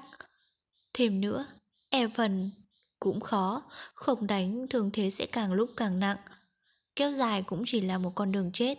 Xem ra các cách khác đều không có tác dụng, chỉ còn một đường duy nhất là chạy trốn mà thôi. Chỉ là đôi mắt câu hồn đoạt phách của Tiểu Bạch cứ nhìn chằm chằm vào Thượng Quan Sách, khiến cho bản thân lão cũng không dám chắc là mình có thể thoát khỏi tay nàng được không. Đúng là bốn mặt gặp tường, thần lầm tuyệt cảnh. Gương mặt Thượng Quan Sách xám xịt lại, nhưng thần tình phẫn nộ, khổ não, sợ hãi, lo lắng lần lượt lướt qua. Tiểu Bạch thấy vậy trong lòng cũng lấy làm cao hứng. Nàng bị người của Phần Hương Cốc cầm cố trong huyền hỏa đàm từng ấy năm, nếu không phải Quỷ Lệ vô ý giải trừ phong ấn, thật sự không biết là có sẽ phải ở nơi quỷ quái ấy suốt đời hay không. Nỗi khổ này thật sự khó có thể nói với người khác, vì vậy mà trong lòng Tiểu Bạch vô cùng thống giận người của Phần Hương Cốc, đặc biệt là Thượng Quan Sách. Tuy nói là ngày trước khi nàng cùng Quỷ Lệ thoát thân đã thấu triệt được không ít, đồng thời cũng không có ý quay đầu lại tìm Phần Hương Cốc tính sổ, nhưng lần này coi như là Thượng Quan Sách tự động dâng đến trước mặt nàng, làm sao nàng giả bộ không nhìn thấy cho được. Từ bi làm chuyện tốt cho người, đó là điều mà những việc làm của lúc Cửu Vĩ Hồ còn tâm trạng tốt. Nhưng trước nay nàng chưa từng không nhớ đến chuyện sai trái của người khác, tâm địa cũng không quảng đại như Bồ Tát hay La Hán gì. Nghĩ tới đây, Tiểu Bạch cũng không khỏi đắc ý bật cười. Oan khí tích tụ bao nhiêu năm nay, đêm này dường như đã được phát tiết ra hết, thật sự là vô cùng thống khoái. Tâm trạng của Thượng Quan Sách tự nhiên không thể tốt như Tiểu Bạch, ngược lại dường như thương thế của lão đã đến hồi không thể áp chế, toàn thân bắt đầu run lên cầm cập. Mà lực của âm mị tăng lên gấp bội, ánh sáng màu lam nhàn nhạt bắt đầu che phủ phần lưng của lão. Tiểu Bạch càng cười lớn hơn, hô hấp Thượng Quan Sách càng lúc càng gấp. Đột nhiên, lão gắng gượng bước liền mấy bước về phía của Tiểu Bạch. Tiểu Bạch thấy vậy thì khẽ chau mày lại, ngưng thần dưới bị. Thượng Quan Sách tuy đã bị trọng thương, nhưng một thân tu hành của lão nói cho cùng cũng không thể xem thường được. Ngay cả Tiểu Bạch cũng không dám quá xử ý. Chỉ là một chuyện không thể tưởng tượng được đã xảy ra. Chỉ thấy Thượng Quan Sách đầy vẻ thống khổ, gân xanh nổi lên khắp mặt, thoạt nhìn thì giống như thương thế đại phát, cơ hồ như đã đến mức không thể chịu đựng được nữa. Hai mắt trắng dã, gương mặt đau đớn lộ vẻ sợ hãi, quỳ phục xuống trước mặt Tiểu Bạch cầu xin tha thiết. Hồ Tiên cô, hãy thì ta lão phủ một mạng. Nếu nói là Thượng Quan Sách xuất thủ ra một chiêu diệu pháp kinh thiên động địa, Tiểu Bạch chắc chắn cũng ngừng thần tiếp chiêu. Hoặc giả lão đột nhiên quát lên một tiếng, sau đó bên cạnh liền xuất hiện dăm ba chục cao thủ Phần Hương Cốc, Tiểu Bạch cũng chấp nhận được hiện thực này. Nhưng lão đột nhiên quỳ phục xuống xin tha mạng, khiến cho ấn tượng trước đây của Tiểu Bạch về lão hoàn toàn sụp đổ. Nhất thời, nàng cũng phải ngây người ra, không biết nên làm gì với lão nữa.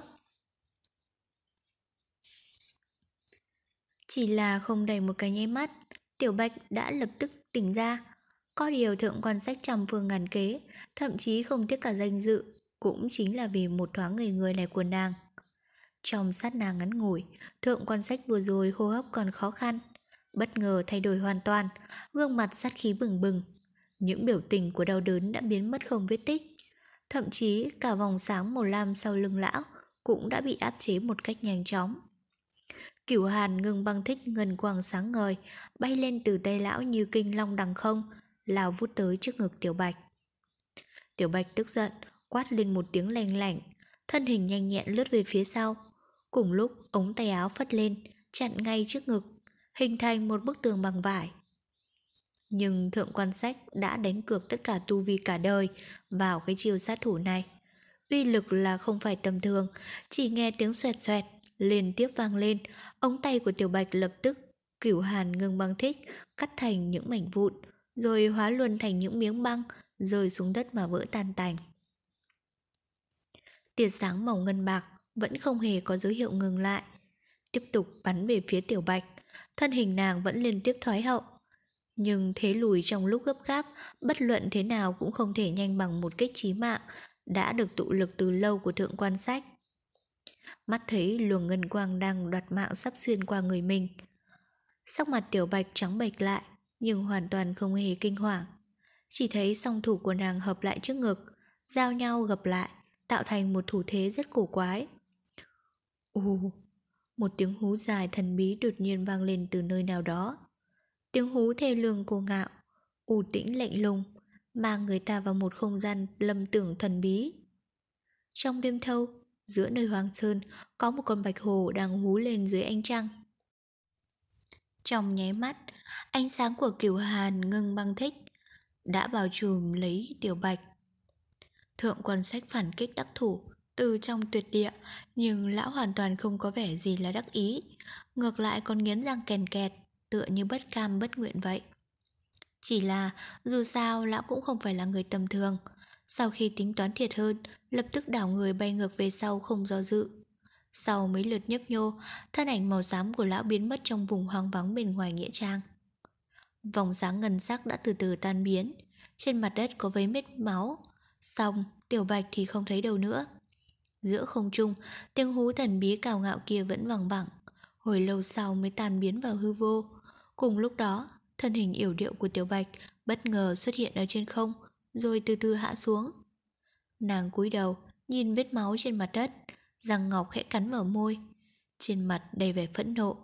Vừa rồi nàng nhất thời sơ ý, không ngờ Thượng Quan Sách vì giữ mạng sống mà cam nguyện làm kẻ hiền nhát, nghĩ ra phương cách bỉ ổi như thế, ngược lại còn bị gã ám toán, suýt nữa là mất mạng. Có điều may là nàng không phải người thường, mà là Cửu Vĩ Thiên Hồ, Cửu Vĩ Hồ Ly, nên là cũng không đến nỗi. Làn gió đêm âm lạnh từ đầu thổi tới, lướt qua mặt của Tiểu Bạch, đem theo một chút hàn ý. Tiểu Bạch đứng giữa đình viện, định thần rồi chậm chậm quay người, nhìn vào trong căn phòng nhỏ tối tăm kia. Nàng từ từ đi về hướng ấy. Căn phòng ấy vẫn tối om và yên lặng như trước, cơ hồ như một trận đấu kinh tâm động phách vừa rồi chưa từng xảy ra vậy. Nàng đứng trước cửa căn phòng ấy, dưới bầu trời sao ảm đạm, thân ảnh nàng có vẻ phiêu phiêu hốt hốt, có thêm mấy phần ngụy dị. Có điều hiển nhiên Tiểu Bạch chẳng hề cảm thấy sợ hãi không khí này, như là những người bình thường. Nàng vốn là lão tổ tông của những thứ tà ma yêu đạo này. Nếu muốn giả thần giả quỷ, đừng nói là người, cho dù là quỷ ma thực sự có đến, cũng vị tất đã hơn được nàng. Kẻ nào bị dọa khiếp bỏ chạy còn chưa biết là ai. Trong lúc này, đôi mắt trong sáng của Tiểu Bạch đã đảo quanh căn phòng nhỏ một vòng. Nàng đặc biệt chú ý đến mấy chiếc quan tài đặt giữa phòng, nhìn đến mấy lượt, trong mắt thoáng hiện lên vẻ nghi hoặc. Có điều, đến cuối cùng, ánh mắt Tiểu Bạch cũng dừng lại trên một cỗ quan tài trong góc. Ra đi, ta biết người ở trong đó. Tiểu Bạch không bước tới, chỉ đứng yên ở đó chậm rãi cất tiếng. Không ai trả lời, không gian im lặng như tờ. Vui Yêu đang ở trong quan tài mà không thể cử động, không biết là đang có tâm trạng gì. Gã tưởng rằng mình có thể dùng kế che trời qua biển, ẩn náu trong quan tài, không ngờ trước sau bị Thượng Quan Sách và Tiểu Bạch phát hiện. Thậm chí trong quan tài không ngờ còn có một người sống khác ở đó từ trước, còn gã thì không hề phát hiện. Chắc hẳn trong lòng gã lúc này phải cảm thấy mình thất bại lắm. Tiểu Bạch khẽ chau mày, bước về phía trước một bước, nhưng lập tức dừng lại, cùng lúc liếc mắt về phía tối tăm nhất của gian phòng nhỏ. Vẻ nghi hoặc trong đôi mắt xinh đẹp càng lộ rõ, cơ hồ như bóng tối có thứ gì đó khiến cho nàng cảm thấy e ngại, không dám kinh cữ, vọng động mà tiến lên phía trước. Tiểu Bạch trầm mặc một hồi lâu, rồi lại nói, ta biết thân phận của ngươi. Hôm đó trong sân ma cổ động, chắc hẳn ngươi cũng đã thấy ta rồi. Nếu như vậy, chúng ta cũng coi như chẳng có cừu hận gì. Ta chỉ muốn thỉnh giáo ngươi một chuyện mà thôi. Thanh âm của nàng vang vang trong phòng, âm phong bên ngoài vẫn thổi vù vù. Lỗ hổng lớn lúc nãy, Thượng Quan Sách đụng vỡ, lúc này cơ hồ như cũng mang tới không ít hàn khí. Giây lát sau, đột nhiên có tiếng Vui Yêu vang lên trong quan tài. Không sai, ta nhận ra ngươi, ngươi muốn hỏi chuyện gì? Tiểu Bạch nhướng mày, nhìn chằm chằm vào quan tài. Lẽ nào ngươi không thể ra ngoài nói chuyện sao? Vui Yêu im lặng giây lát, sau đó chậm rãi đáp. Ta thích thế này hơn, ngươi có gì thì cứ hỏi đi. Tiểu Bạch hừ nhẹ một tiếng. Được, ta cũng không hoang phí thời gian nữa. Ta muốn hỏi ngươi, thiên hỏa sinh ra vì cái gì? Lời này vừa ra khỏi miệng nàng, Vui Yêu lập tức giật mình kinh ngạc, một lúc lâu sau mới trầm giọng hỏi lại. Ngươi hỏi chuyện này làm gì? Tiểu Bạch nhạt giọng đáp. Hôm ấy chủ nhân của ngươi đã đáp ứng cho ta một chuyện, nhưng chưa làm gì thì đã chết rồi. Ta khó khăn lắm mới biết được, thì ra vẫn còn có một con cá lọt lưới là ngươi. Tự nhiên phải hỏi cho rõ ràng rồi. Vui Yêu hừ nhẹ một tiếng. Hắn không phải là chủ nhân của ta, chỉ có Vu nữ nương nương mới là chủ nhân của ta mà thôi. Tiểu Bạch bĩu môi nói. Vậy những năm nay ngươi làm cái gì? Vui Yêu trầm mặc không đáp, hồi lâu sau mới lên tiếng. Việc của ta không cần thiên hạ phải hiểu. Tiểu Bạch bắt đầu mất hết kiên nhẫn. Thôi được rồi, đạo lý của ngươi ta cũng chẳng muốn nghe làm gì, cũng chẳng muốn quản làm gì. Ta chỉ muốn biết chuyện ta hỏi, ngươi rốt cuộc có chịu nói hay không? Vui Yêu lại trầm mặc hồi lâu, cuối cùng mới chậm rãi nói. Nam Cương ngũ tộc là hậu nhân của Vu tộc, chuyện này chắc ngươi biết chứ? Tiểu Bạch chau mày. Thì sao? Vui Yêu cất giọng đều đều. Bí mật của Vu tộc chỉ có hậu nhân của Vu tộc kế tục. Lời ta đã tận, ngươi đừng hỏi thêm làm gì. Tiểu Bạch lẩm bẩm đọc lại hai câu lạ lùng này của Vui Yêu, nhưng sắc mặt cũng không có gì thay đổi, chỉ lãnh đạm hừ nhẹ một tiếng. Giả thần giả quỷ. Nói đoạn, cầu hồ như đã hạ quyết tâm, sải bước đi tới chỗ quan tài mà Vui Yêu đang nằm bên trong. Căn phòng này không lớn lắm, mấy cỗ quan tài nằm ngang ngửa, đi vài bước là đã gặp một cỗ, đi thêm hai bước nữa là tới chỗ quan tài Vui Yêu đang nằm. Trong bóng tối, cơ hồ như có thứ gì đó đang nhúc nhích, nhìn chằm chằm vào thân ảnh của Tiểu Bạch. Trên mặt Tiểu Bạch không có chút biểu tình, vẫn chậm rãi tiến về phía trước, nhưng đúng vào lúc nàng nhấc chân cất bước thì đột nhiên lắc mạnh thân hình một cái, đã lướt đi như một tia chớp. Hữu thủ bất ngờ vung lên, 5 ngón tay thon dài chộp vào cỗ quan tài lớn ở bên cạnh. Ầm, một tiếng nổ lớn vang lên, cỗ quan tài lớn gấp mấy lần Tiểu Bạch, không ngờ bị ngón tay nhỏ nhắn của nàng nhấc bổng hẳn lên. Sự việc xảy ra tiếp theo lại càng làm cho người ta kinh hồn bạt vía. Tiểu Bạch lập tức phóng ra bên ngoài, 5 ngón tay vẫn nắm chặt cỗ quan tài, kéo theo nó ra ngoài. Cỗ quan tài lớn phát ra một tiếng nổ ì ùng giữa không trung, tiếng kịch kịch vang lên liên hồi, một bóng mờ che phủ toàn bộ thân thể yêu kiều yểu điệu của Tiểu Bạch. Nhìn từ bên ngoài, thật là vô cùng kỳ dị.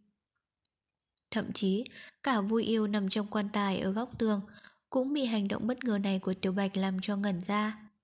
Bóng tối trong phòng dường như cũng bị Tiểu Bạch làm cho kinh động, không khí lưu động một cách kịch liệt, phát ra những tiếng xì xì đáng sợ. Chỉ thấy Tiểu Bạch hạ thân xuống giữa đình viện, không có chút chần chờ, vận công lực toàn thân, ngũ chỉ sáng lên một thứ ánh sáng trắng nhàn nhạt. Cánh tay phải vung lên, cỗ quan tài to lớn như bị một luồng sức mạnh khổng lồ điều khiển, đập bình xuống phiến đá. Rầm, tiếng nổ vang khắp gần xa, khiến lớp bụi đất dày bay lên mù mịt như hơi nước. Cả cỗ quan tài to lớn vỡ tan thành nhiều mảnh, khắp nơi đều là vụn gỗ. Tiểu Bạch sớm đã nép mình vào một bên, nàng tự nhiên không thèm coi những miếng vụn gỗ sắc kia vào đâu, nhưng lại không thể chịu đựng được đám bụi bẩn mù mịt kia. Đột nhiên trong màn bụi vang lên một trận ho dữ dội. Trong chốc lát chỉ thấy một bóng người lảo đảo lăn ra, toàn thân y phục rách bét, mặt mũi đầy bùn đất, dáng vẻ thảm hại vô cùng. Trong gian phòng nhỏ, Vui Yêu cảm thấy toàn thân lạnh toát, hai mắt trợn tròn. Trong những quan tài khác, không ngờ cũng vẫn còn người. Nhất thời gã chỉ thấy xung quanh mình quỷ khí âm trầm, cơ hồ như bất cứ thứ gì cũng hết sức đáng nghi vậy. Trong lúc vô ý, gã lại phát giác ra, trong ánh mắt người béo mập nằm cùng quan tài với mình, cơ hồ như có mấy phần giễu cợt, đồng thời cũng có cả phần an ủi. Bên ngoài đình viện, bụi đất từ từ lắng xuống, người vừa lăn ra từ trong quan tài lảo đảo bò sang một bên, há miệng hít lấy hít để. Tiểu Bạch đưa tay ra phía trước, một làn sương vụ đảo chuyển trước mặt nàng, cuốn đi những bụi đất còn sót lại. Sau đó Tiểu Bạch mới chậm rãi đi lại gần người kia. Chỉ thấy y quay đầu lại cười khan một tiếng. Tiểu Bạch nhìn kỹ lại thốt nhiên ngẩn người ra, thất thành thốt lên: "Sao lại là lão?" Người kia cười khổ một tiếng, cơ hồ như có chút lúng túng, đưa tay lau bụi đất ở trên mặt, cười khan nói: "Tự nhiên là đại bản tiên nhân ta rồi." Chu Tiên, chương 224, hội tụ. Toàn thân Chu Nhất Tiên lúc này như bị một lớp bụi che phủ, cơ hồ như mới nằm trong cỗ quan tài kia một lúc, mấy phần tiên phong đạo cốt đã hoàn toàn biến sạch xanh hết cả.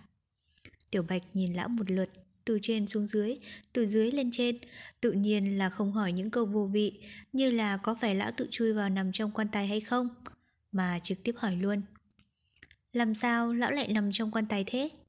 Chu Nhất Tiên cười gượng gạo đáp: "Tự nhiên là lão phu bị người ta bắt, ném vào trong đó rồi." Tiểu Bạch đảo mắt, liếc nhìn về phía căn phòng nhỏ màu đen nói: "Thế lão có biết tên bên trong hai cỗ quan tài kia là ai không?" Chu Nhất Tiên gật gật đầu: "Bên trái là tôn nữ Tiểu Hoàn của ta, bên phải là Dã Cẩu đạo nhân." Tiểu Bạch hứ nhẹ một tiếng, lưu mắt nhìn Chu Nhất Tiên một cái, làm lão hơi bị lúng túng ngẩn ngừ, nhưng lúc này thì cũng không thể để ý đến thể diện làm gì nữa, vội vàng chắp tay thành khẩn cầu xin Tiểu Bạch: "Vị đại tiên này, đại tiên đại phát từ bi, nếu đã cứu lão phu, xin hãy thuận tay cứu luôn hai người bọn họ với." Tiểu Bạch nhún nhún vai, bước hai bước vào trong căn phòng tối, đột nhiên chau mày lại, dường như nghĩ ra điều gì đó rồi quay lại nhìn Chu Nhất Tiên. Trên mặt có mấy thêm phần dị dạng, cứ nhìn Chu Nhất Tiên đăm đăm. Chu Nhất Tiên bị nàng nhìn như vậy, cũng cảm thấy mất tự nhiên, cười khan một tiếng hỏi: cô nương nhìn gì vậy?" Tiểu Bạch trừng mắt lên nhìn lão: "Lão vừa rồi gọi ta là gì?" Chu Nhất Tiên a lên một tiếng, lùi lại hai bước, trên mặt lộ rõ vẻ hối hận. Tiểu Bạch lại chăm chú nhìn lão thêm một lần nữa, nhạt nhẽo nói: "Ta đã coi thường lão rồi, không ngờ lão có thể nhìn nhận ra thân phận của ta." Chu Nhất Tiên cười khổ, chắp tay nói: cô nương, lão phu không hề có ý khác, chỉ là thuận miệng nói ra một câu không nên nói mà thôi, cô nương bất giận." Tiểu Bạch nhân lúc này cẩn thận quan sát lại Chu Nhất Tiên thêm một lần nữa, phát hiện thấy lão đầu này cước bộ rối loạn, khí huyết không đủ, đích thực không phải là bậc chân tu có đạo hạnh cao thâm, chỉ là không hiểu vì sao nhãn quang của lão lại có thể lợi hại đến vậy, so với rất nhiều kẻ tu đạo thành danh trên giang hồ thì còn sắc bén hơn bội phần.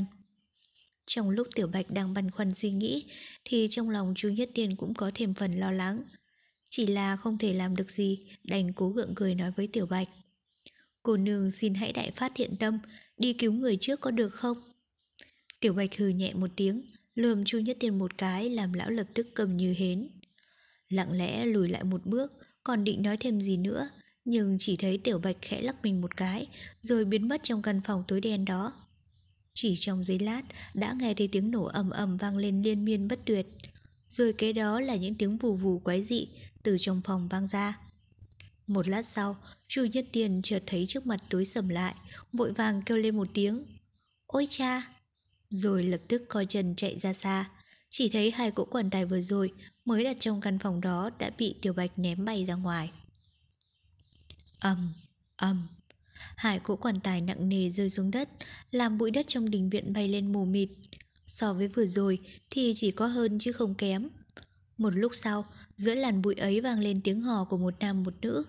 Tiểu Hoàn và Dã Cẩu đạo nhân quả nhiên là đã loạng choạng chạy ra.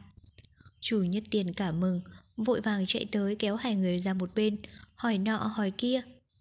Tiểu Bạch không biết từ lúc nào cũng đã bước ra khỏi gian phòng nhỏ, đứng một bên nhìn dáng vẻ mừng rỡ hoan hỉ của ba người.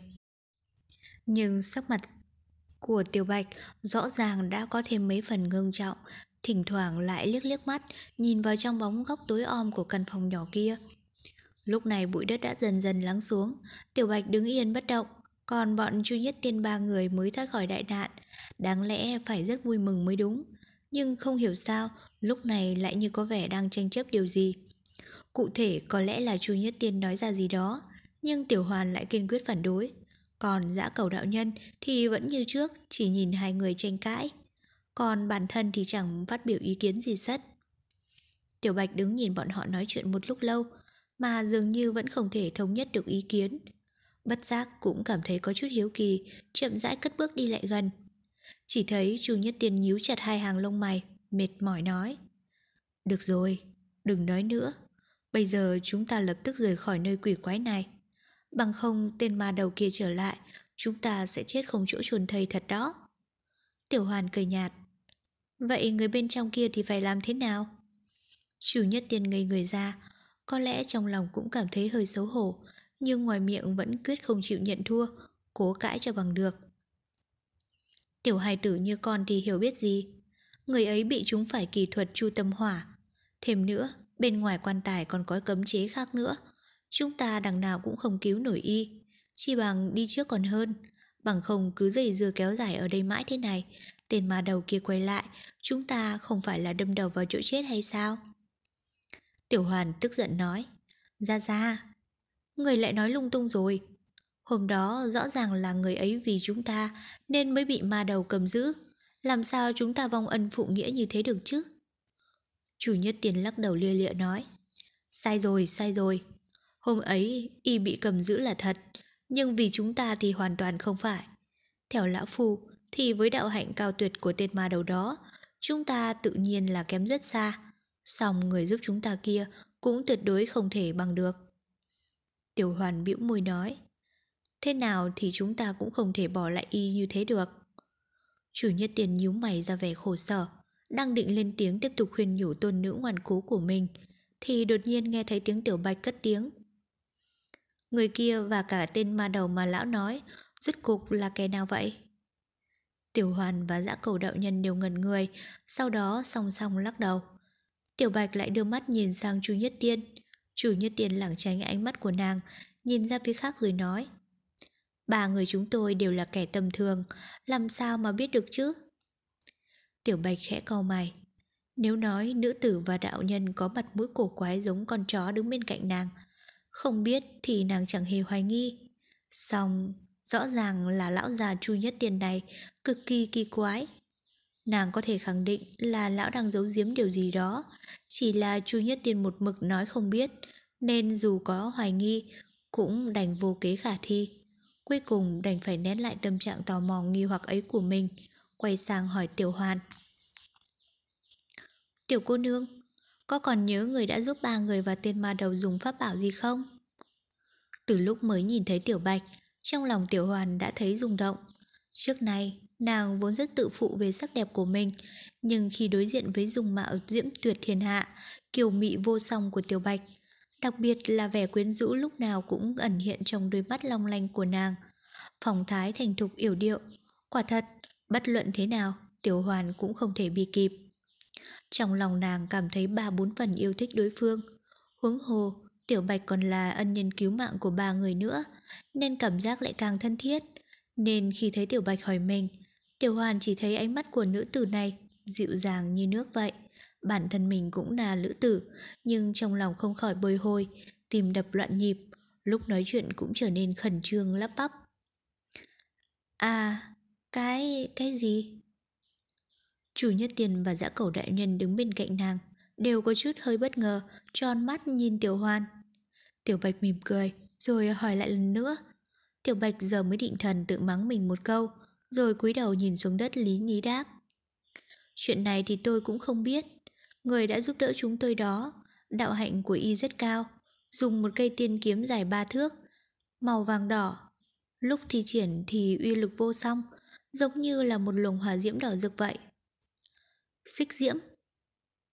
Một tiếng kêu hoảng thốt, mang theo mấy phần kinh ngạc, mừng rỡ và khẩn trương, đột nhiên vang lên từ bên ngoài cánh cửa đình viện.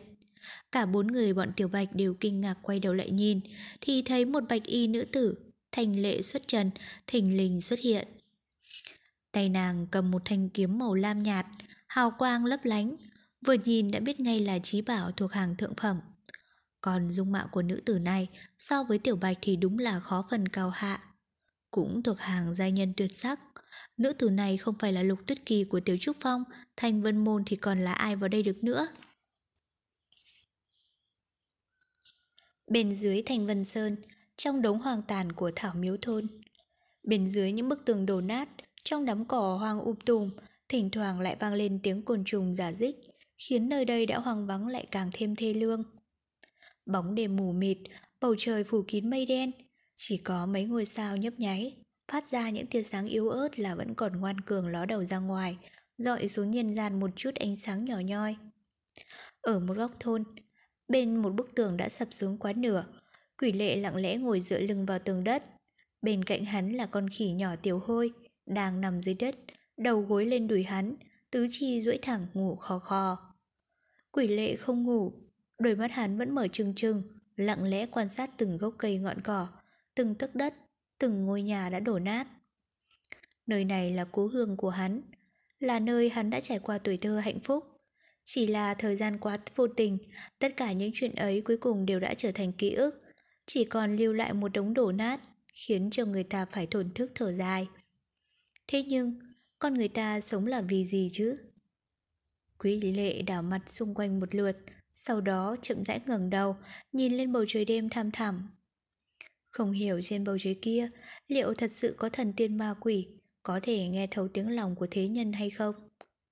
Còn khi Tiểu Hôi mấp máy miệng, phát ra những tiếng phì phì, xoay người rúc đầu vào lòng Quỷ Lệ, rồi tiếp tục ngáy khò khò. Có lẽ nó nằm mơ thấy thứ của dã quả nào mà nó thích ăn nhất chăng?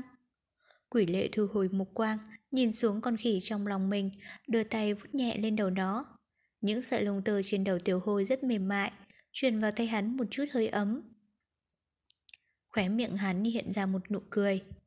Một nụ cười ôn hòa và đơn thuần, phảng phất như đứa trẻ năm trước, đã từng hoan hỉ hò hét chạy vòng vòng quanh trong thôn. Gió đêm lạnh lẽo, xa xa dường như có người đang thủ thỉ thì thầm. Cỏ cây rung rinh theo gió, gió cũng mang theo mùi hương dịu nhẹ của lá cỏ nhành hoa. Hắn nhắm mắt lại, một đêm thật yên tĩnh, thật yên bình. Đột nhiên con khỉ Tiểu Hôi giật mình trở dậy, ba con mắt cùng lúc mở bừng, nhấc đầu khỏi đùi Quỷ Lệ, từ từ nhòm lên, cơ hồ như đang lắng nghe điều gì đó.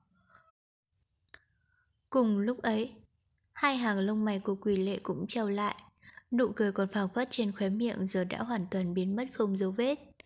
Hắn từ từ mở mắt, thế giới trước mắt vẫn là thế giới ấy. Hắn đưa tay vỗ nhẹ nhẹ lên đầu của Tiểu Hôi, con khỉ lập tức bình tĩnh trở lại, quay đầu nhìn hắn. Ba con mắt không ngừng đảo đi đảo lại, nhưng cũng không ngủ nữa, mà từ từ ngồi dậy, đưa tay gãi gãi lên đầu, sau đó nhún chân nhảy lên vai của Quỷ Lệ, không ngừng nhìn ngó khắp xung quanh. Quỷ Lệ vẫn ngồi yên trong góc tường, trước mặt hắn là bức tường đổ nát, vừa hay che chắn hết cả người. Nhưng những khe nứt chạy dọc ngang khắp tường lại cũng cho phép hắn nhìn được ra bên ngoài. Một nơi hoang lương như thế này, ban ngày có người đến cũng là chuyện hiếm. Lẽ nào trong đêm tối không trăng mờ mịt này lại có chuyện gì xảy ra bất ngờ hay sao? Một không khí kỳ dị, bất ngờ bao trùm lên cả khu hang phế. Trực giác của Quỷ Lệ cũng cảm nhận được điều gì đó. Hai hàng lông mày càng nhíu chặt hơn. Trận dạ phong cũng trở nên lạnh lẽo, như âm phong từ cửu u địa phủ thổi về. Thấu xương, thấu cốt, chỉ là cái lạnh này không phải cái lạnh ngoài da thịt, mà là một thứ ảo giác như kinh mạch đều bị đông cứng lại từ bên trong vậy. Trong luồng âm phong kỳ dị đó, một bóng đen từ trên trời nhảy xuống, vô thanh vô tức, hạ thân giữa vùng hoang phế. Ở phía xa, Quỷ Lệ vẫn yên lặng chăm chú quan sát bóng người mới đến, qua khe hở nhỏ trên bức tường trước mặt. Nhưng trong lòng đã chấn động không nhỏ. Trên người kẻ mới đến còn chưa biết là ai này, có một thứ sức mạnh tà ác mà lần đầu tiên hắn mới thấy. Cho dù cách một khoảng khá xa, nhưng trong bóng tối, hắn vẫn cảm thấy huyết dịch toàn thân mình như đang sôi lên vậy. Nhưng một cao nhân có tu hành đáng sợ như vậy, tại sao lại đến Thảo Miếu thôn hoang phế, không một bóng người này vào lúc canh ba nửa đêm như vậy? Quỷ Lệ nghĩ mãi mà cũng không hiểu, cuối cùng chỉ đành tiếp tục quan sát bóng người kia. Rất mau chóng, hắn đã phát hiện ra điểm kỳ quái. Hắn phát hiện ra người kia lẫn vào bóng đêm hoàn toàn không phải vì y mặc hắc y, mà là vì toàn thân từ trên xuống dưới của kẻ này đều được một tầng hắc khí không ngừng chuyển động che phủ, khiến cho người ta khó có thể nhìn rõ chân diện mục của y. Quỷ Lệ càng lúc cảm thấy nghi hoặc, càng chú tâm quan sát người lạ hơn. Có điều, sau khi kẻ này hạ chân xuống đất, y chẳng hề có bất kỳ một động tác nào, cứ chỉ đứng yên một chỗ, không hề động đậy một lúc. Quỷ Lệ đang mê hoặc không hiểu chuyện gì xảy ra, thì bóng đen kia bất chợt động đậy. Sau đó, chậm chậm bước về phía trước. Quỷ Lệ nhíu chặt mày, lạnh lùng quan sát bóng đen. Mắt thấy bóng đen kia dẫm chân lên bãi cỏ, chậm chậm đi qua những bức tường đổ nát. Ánh mắt Quỷ Lệ dính chặt lên người y, cũng từ từ di động theo. Bóng đen dường như không có mục tiêu nhất định, thoạt nhìn cứ như là đi vạo một vòng vậy. Một lúc sau, y mới dừng bước, tựa hồ như đã phát hiện ra điều gì đó vậy. Quỷ Lệ thoáng động tâm, vội vàng nhìn theo ánh mắt của đối phương. Đột nhiên, trong lòng như thắt lại, thì ra hắc y nhân kia đang đứng trước Thảo Miếu đã nguội lạnh từ lâu. Hắc khí vẫn bao trùm chung quanh người lạ mặt, chậm chậm bước vào trong ngôi tiểu miếu. Nhưng y không bước vào trong, mà chỉ đứng ngây người ra ở bên ngoài. Quỷ Lệ nhìn từ phía sau, chỉ thấy đối phương chăm chú quan sát Thảo Miếu một lượt. Đột nhiên nhấc tay lên, một tiếng rít lãnh lót đột nhiên vang lên giữa bàn tay y. Trong giây lát, chỉ thấy từ luồng hắc khí bao bọc quanh kẻ ấy bỗng phóng ra một tia nhỏ, hóa thành một mũi tên đen, phóng vút đi, bay thẳng tới một cây cột đã bị tàn phá nặng nề bên trong miếu. Quỷ Lệ đột nhiên thấy tay mình siết chặt lại, thành cái lắm đấm từ bao giờ. Nhưng hắn vẫn nhẫn nại và chờ đợi, trấn định tâm thần, lặng lẽ tiếp tục quan sát. Mũi hắc tiên này mới nhìn đã biết uy lực cực lớn. Quả nhiên chỉ trong nháy mắt đã bắn vào một cây đá, làm cho cột đá hư hại. Chỉ nghe thấy rầm rầm một tiếng, thạch trụ vốn đã bị thời gian tàn phá lập tức vỡ nát, đá vụn bay ra tung tóe. Nhưng quái dị hơn, đúng lúc ấy nơi đó liền đột nhiên xuất hiện 5 đạo u quang, âm khí làn tràn. Rồi 5 bóng u hồn hiện ra. Nhất thời, bốn bề âm khí đại thịnh, tiếng quỷ hú ma kêu vang lên ù ù. Quỷ Lệ lập tức hiểu ra, trên mặt thoáng hiện lên sắc giận. Thảm án năm xưa ở Thảo Miếu thôn, số người bị chết oan cũng đến hơn 200 người. Nhiều người chết uổng như vậy, oán niệm tự nhiên không phải là tầm thường. Chỉ là nơi này ở ngay bên dưới của Thanh Vân Môn, năm xưa lại được Thanh Vân Môn phái người xuống làm phép, hóa giải bớt ma khí, giúp rất nhiều âm hồn không chịu rời khỏi dương gian đi luân hồi, coi như là một sự bồi thường cho thôn Thảo Miếu. Chỉ là không hiểu vì sao, đến tận lúc này, trong Thảo Miếu vẫn còn rất nhiều u hồn lởn vởn. Chẳng trách mà những vùng xung quanh đây đã hoang phế nhiều năm như vậy, nhưng vẫn có cỏ bụi mọc đầy. Chỉ riêng có nơi này là không thấy có một cọng cỏ hay gốc cây. Quỷ Lệ đang nghĩ ngợi thì thấy quái nhân cơ hồ như căn bản không thèm để ý đến đám âm hồn đang nhe nanh múa vuốt kia, mà ngược lại y chỉ cần khẽ vẫy tay một cái, đám âm hồn lập tức biết ngay lợi hại, tản ra phía ngoài. Nhưng đều giống như bị một sức hai mạnh vô hình kéo lại gần thân ảnh thần bí kia. Trong nháy mắt, những âm hồn đó đều từ từ bị hút vào làn hắc khí, bao quanh y trong tiếng kêu gào thảm thiết.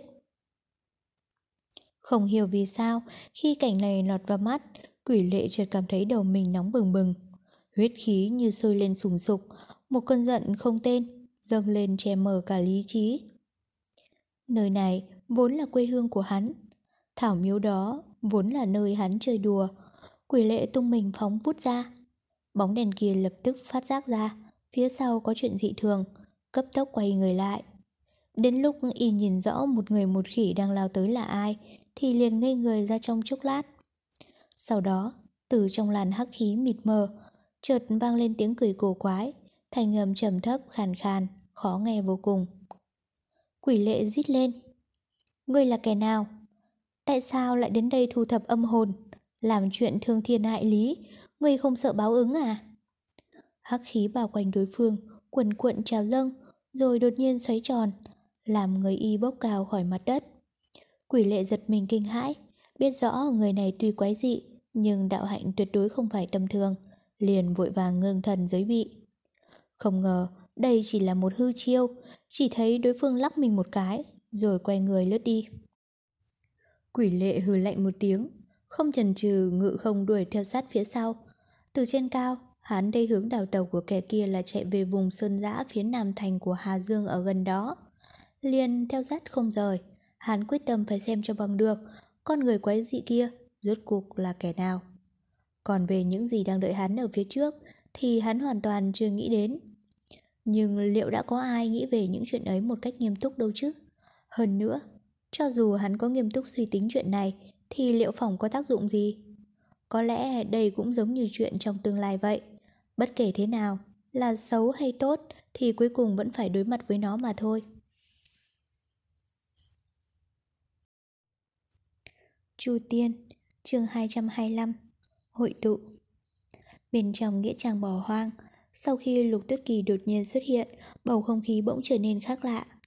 Chu Nhất Tiên nhíu mày, cười gượng một tiếng thốt: "Chẳng phải là Lục nữ hiệp ở Thanh Vân Sơn hay chăng? Sao cũng đến tụ tập ở nơi này?" Lục Tuyết Kỳ liếc nhìn Chu Nhất Tiên, sau đó ánh mắt dừng lại trên mình Tiểu Bạch. Tiểu Bạch mỉm cười, sóng mắt lấp lánh, cũng đang thăm dò làng.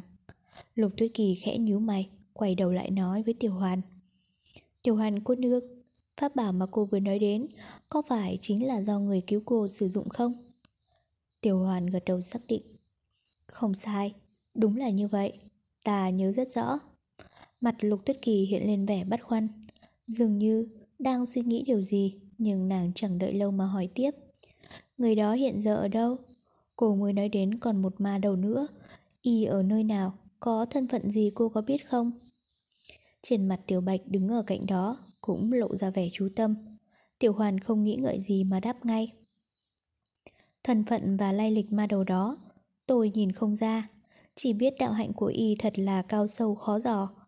Nhưng sau khi y bắt bọn tôi thì trói lại, nhốt trong mấy quan tài u ám này rồi biến mất, cứ vài ngày mới xuất hiện một chốc. Tôi nhớ hôm qua y trở về một lần, sau đó không thấy nữa, có lẽ đợi vài ngày nữa thì y mới trở lại."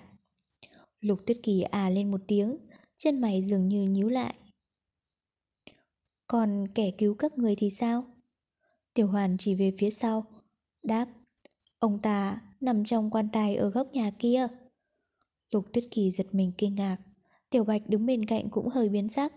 Bằng vào đạo hạnh của nàng, vừa rồi không phát giác bên trong quan tài, chẳng còn ngờ có người khác. Lục Tuyết Kỳ gật gật đầu, trầm ngâm một lát, bước về phía căn nhà nhỏ bỏ hoang u ám.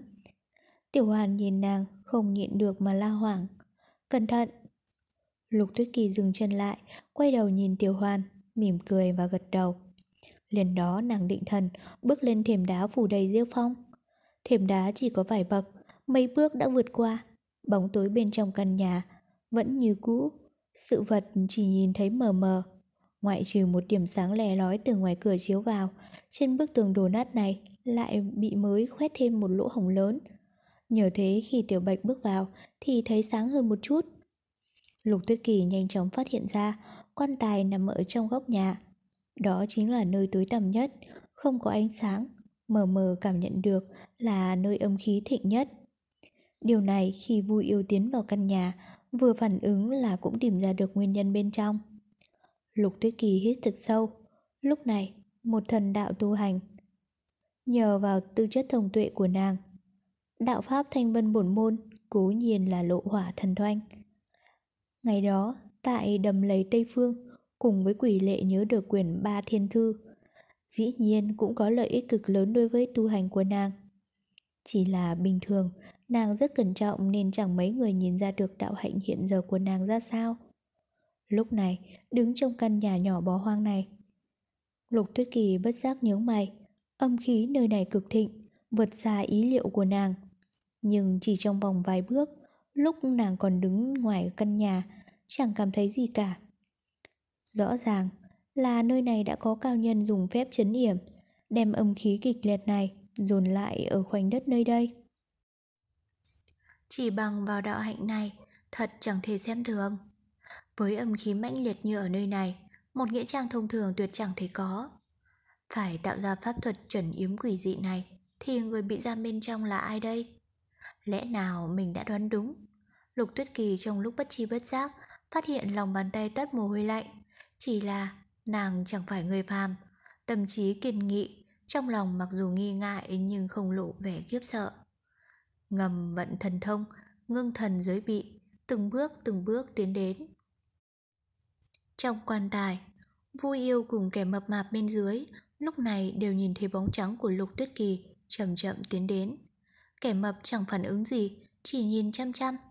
Vui Yêu trong lòng rối loạn, không biết khi Lục Tuyết Kỳ đến rồi sẽ làm gì. Gã muốn rời khỏi nơi quỷ quái này, nhưng trong thời điểm hiện tại, không biết gã nghĩ bao nhiêu cách, thử bao nhiêu dị thuật độc đáo, nhưng dưới sự cấm chế kỳ dị tạo nên ra quan tài này, có vẻ như chính là khắc tinh của gã, làm cho khí mạch toàn thân gã khóa chặt, chẳng thể động đậy, nửa phần khí tức cũng không vận lên được. Vui Yêu trong lòng kêu khổ không dứt, trong lúc vô kế khả thi, chỉ còn biết không ngừng than là xui xẻo. Lục Tuyết Kỳ từ từ tiếp cận cỗ quan tài thần bí ấy, đến gần mới thấy có vẻ như là cỗ quan tài gỗ bình thường, chẳng có gì lạ. Nét cẩn trọng và hơi ngạc nhiên ở giữa đôi chân mày của nàng càng lúc càng rõ. Quan tài gỗ này hiển nhiên chẳng phải là tuyệt thế chí bảo gì, nhìn vào chất gỗ tối đa chỉ là loại gỗ trung bình, lại mục nát quá nửa, tự nhiên cũng không phải là quan tài phát ra âm khí mãnh liệt như thế này. Nhưng bằng cảm giác linh mẫn của nàng, ở gần như vậy liền phát hiện ra ở trong quan tài đúng là có hai người. Chỉ là xung quanh hai người này bị bao bọc bởi một vầng âm khí mờ mờ tỏ tỏ, trói chặt toàn thân họ lại. Với vầng âm khí này, dù thân ở ngoài 3 thước, nhưng Lục Tuyết Kỳ đã cảm thấy khí huyết trong người dường như sôi lên, cảm giác băng lương bỗng truyền tới. Cuối cùng là yêu thuật gì, hoặc là yêu khí chưa từng nghe nói tới khi nào lại có thể phát lực đáng sợ đến thế. Lục Tuyết Kỳ áp chế sự kinh ngạc trong lòng, đồng thời trấn định tâm thần, đem khí tức chạy loạn trong người ép xuống, cẩn thận thăm dò cỗ quan tài gỗ một lần nữa, rồi chậm chậm đưa tay về phía nó. Nơi cửa căn nhà, thân hình Tiểu Bạch thoáng xuất hiện. Nàng tựa vào khung cửa, thần tình thoải mái, nhưng cặp mắt lại chăm chú nhìn động tác của Lục Tuyết Kỳ. Với đạo hạnh của nàng, vào lúc giải cứu 3 người Chu Nhất Tiên đã sớm phát hiện điểm kỳ dị của cỗ quan tài đó. Để chế trụ mấy người Chu Nhất Tiên, chẳng qua chỉ cần thuật pháp thông thường là được. Nhưng quan tài trong góc ấy lại ẩn chứa nguy hiểm cực lớn, thậm chí đến nàng cũng không dám thử. Trong lúc dò dự, nàng cứu 3 người Chu Nhất Tiên trước, nhưng đối với quan tài ấy vẫn chưa dám khinh cử vọng động. Lúc này thấy Lục Tuyết Kỳ đứng trước quan tài ấy, Tiểu Bạch tự nhiên phải chú tâm quan sát. Hơn nữa, quan tài đang giam giữ Vui Yêu chính là kẻ mà nàng muốn có, vì vậy bất giác toàn thân trở nên tập trung. Đầu bên kia, Chu Nhất Tiên, Tiểu Hoàn và Dã Cẩu Đạo Nhân, 3 người tựa hồ cũng không nén được lòng hiếu kỳ thúc đẩy, dần dần truyền đến lỗ hổng lớn bên ngoài, nhìn vào bên trong căn nhà. Trong ngoài nghĩa địa đột nhiên biến thành yên ắng, bầu không khí bất giác trở nên quỷ dị. Mọi người im thít, đều chăm chú nhìn động tác của Lục Tuyết Kỳ, không dám phân tâm. Từ chân trời xa tít phóng lên một đạo hắc khí mờ mờ, xoay tít trên không, Một nhân ảnh khác tự hồ bám đuổi không rời, lượn qua lượn lại trên không, nhưng chẳng ai chú ý đến. Giữa bóng tối, thân ảnh màu trắng nhẹ nhẹ lay động, cánh tay mềm mại trắng muốt của Lục Tuyết Kỳ chậm chậm đặt trên nắp quan tài gỗ. Dường như cùng một lúc, động tác vốn vô thanh vô tức, nhưng từ trong quan tài bỗng truyền ra một tiếng vang, tuy không lớn nhưng trống trẻo vô cùng, nghe giống như cọc gỗ nào đó nứt ra. Lục Tuyết Kỳ biến sắc, cánh tay chạm vào nắp gỗ nhanh chóng thu về. Đúng lúc tay nàng mới cất lên, một đạo hắc khí mãnh liệt từ nơi tay nàng vừa tiếp xúc phụt lên cùng với tiếng xì xì không dứt, như là ngọn lửa ma bùng lên từ khoảng đất ấy. Vui Yêu đang bị giam giữ trong quan tài, cảm thấy lạnh người. Đạo pháp gã ở tu tập cùng với yêu lực cấm chế này có vài phần tương tự, nhưng uy lực không thể so sánh. Chỉ thấy ngọn lửa đen vô sắc ấy chớp bùng chớp tắt, trong lòng gã không khỏi chấn động. Bị ngọn lửa đen ấy thiêu phải cơ thể thì hậu quả ra sao, gã cũng ít nhiều đoán được, nhưng hắn không nghĩ ra vì sao lúc bản thân tiến vào quan tài, cấm chế quỷ dị hung ngoan này không phát động với mình, nhưng khi Lục Tuyết Kỳ đến thì lại nhạy như vậy. Trong lúc lòng gã bối rối không kiến giả được, gã bỗng lại thấy có điều gì đó. Nhìn xuống dưới, chính kẻ mập mạp thần bí ở dưới thân mình lúc này bỗng như cùng với sự phát động của pháp thuật trấn yểm cũng có biến hóa khác lạ. Một đạo âm khí mãnh liệt xuất hiện, mạnh hơn đợt khí chợt có chợt không vừa rồi gấp nhiều lần, nhanh chóng lớp lớp bao quanh thân thể bọn họ trong quan tài. Vui Yêu chỉ cảm giác trong đầu vang lên một tiếng lớn, phảng phất như trống rỗng, vô số khí tức âm độc lạnh lẽo như độc xà cùng lúc xâm nhập cơ thể gã, ào ạt chế trụ toàn thân, thống khổ vô cùng. Gã bỗng như muốn kêu mà kêu không thành tiếng, chỉ trong một thoáng thời gian cảm giác như sống không bằng chết. Cỗ âm khí này bắt nguồn từ chính trong cơ thể kẻ mập mạp thần bí phát ra. Lục Tuyết Kỳ dán chặt mắt vào dấu tay đen sì, sắc mặt hơi trắng ra. Tiểu Bạch đứng đằng xa phía sau lưng nàng cũng từ từ thẳng người, thôi dựa vào khung cửa, trên mặt hiện ra thần sắc ngưng trọng. Chính vào lúc này, Lục Tuyết Kỳ đột nhiên cảm thấy điều gì, khẽ rùng mình, thần tình đại biến, nhưng lại không lùi lại chút nào, chỉ thấy nàng không do dự thò tay ra phía sau, xoảng một tiếng như long ngâm, hào quang mờ mờ hiện ra, ánh sáng xanh tỏa ra bốn phía, lập tức chiếu sáng căn nhà tối tăm này. Thiên gia rời khỏi vỏ. Trong ánh sáng rực rỡ, trường kiếm như nước ao, phản chiếu gương mặt tựa tuyết sương của Lục Tuyết Kỳ. Kiếm quang rào rạt, ở giữa không trung như mặt hồ thu gợn sóng lăn tăn, từ từ mà tụ lại, trong không gian biến thành vô số kiếm quang hư ảnh, chém về phía cỗ quan tài. Nói là chém, nhưng phảng phất như có uy thế khai sơn phá thạch. Khi kiếm quang đến gần, trong cỗ quan tài thần bí, tựa hồ cũng có cảm giác bị uy hiếp. Thanh âm rào rạo khe khẽ phát ra. Một đạo hắc khí bỗng từ trong quan tài bay ra, như một thực thể, lập tức đỡ lấy Thiên Gia Thần Kiếm giữa không trung. Lục Tuyết Kỳ sắc mặt hơi biến, thét lên một tiếng, thân hình đột nhiên bay thẳng lên không, bạch y phấp phới như tiên nữ. 3 thước xung quanh nơi nàng vừa đứng, chỉ nghe thấy tiếng xì xì vang lên, cả một khoảng không gian ấy bỗng bị một đạo hắc khí chẳng biết đến từ bao giờ thiêu cháy xém.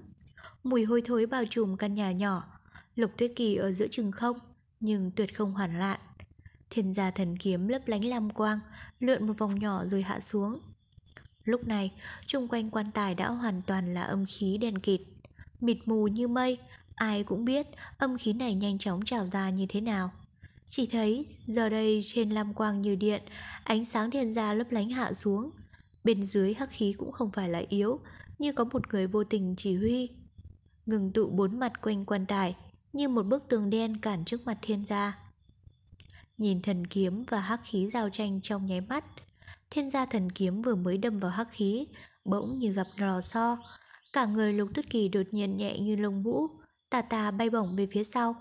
Sau khi thân hình nàng bốc lên, tay nàng bỗng đưa ra như đao, thoáng chốc trong mắt thoáng qua ánh vàng phơn phớt, chớp lên rồi tắt, nhưng lòng bàn tay lại xuất hiện một đạo thanh quang, chính là Thanh Vân Môn Thái Cực Huyền Thanh Đạo chính tông từ bên hông hắc khí mà đánh tới. Bình, hắc khí đột nhiên xáo động, liền đó vài âm thanh trầm thấp vang lên, như có vật gì đó vừa gãy. Tiểu Bạch đứng ở bên cửa sổ khẽ mỉm cười, khẽ gật đầu tỏ vẻ khen ngợi. Nhưng ở đầu bên kia, Chu Nhất Tiên đứng cạnh Tiểu Hoàn và Dã Cẩu đạo nhân bỗng nhíu mày, tựa hồ nhìn ra việc gì kỳ lạ, trong mắt lộ ra vẻ kinh nghi bất định rồi chìm vào suy tưởng. Bị Lục Tuyết Kỳ bỗng nhiên đánh trúng, cỗ hắc khí ấy tựa hồ bất ngờ, phẫn nộ, liền chuyển thủ thành công. Một mảng đen dày đặc như một đám mây đen nhắm thẳng bóng trắng ở bên kia mà phóng đến.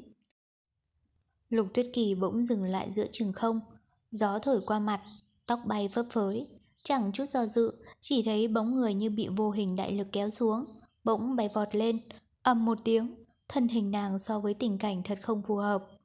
Cả mái ngói tòa nhà hoang trong nghĩa địa, chớp mắt bị xé ra, đoạn cây mảnh gỗ lộp độp rơi xuống, bụi bốc mịt mù, chỉ có bóng trắng ấy lại như áng mây nhẹ nhẹ bay thẳng lên trên, dưới ánh sao đêm thật tiêu sái tuyệt trần. Hắc khí miễn cưỡng đuổi theo được một trượng thì có vẻ hết sức. Một ngọn gió đêm lồng lộng thổi qua, thoáng chốc đã xua tàn đi hắc khí. Thân hình Lục Tuyết Kỳ khẽ dừng lại giữa tầng không, kêu khẽ khẽ một tiếng rồi phóng xuống tòa nhà nhỏ.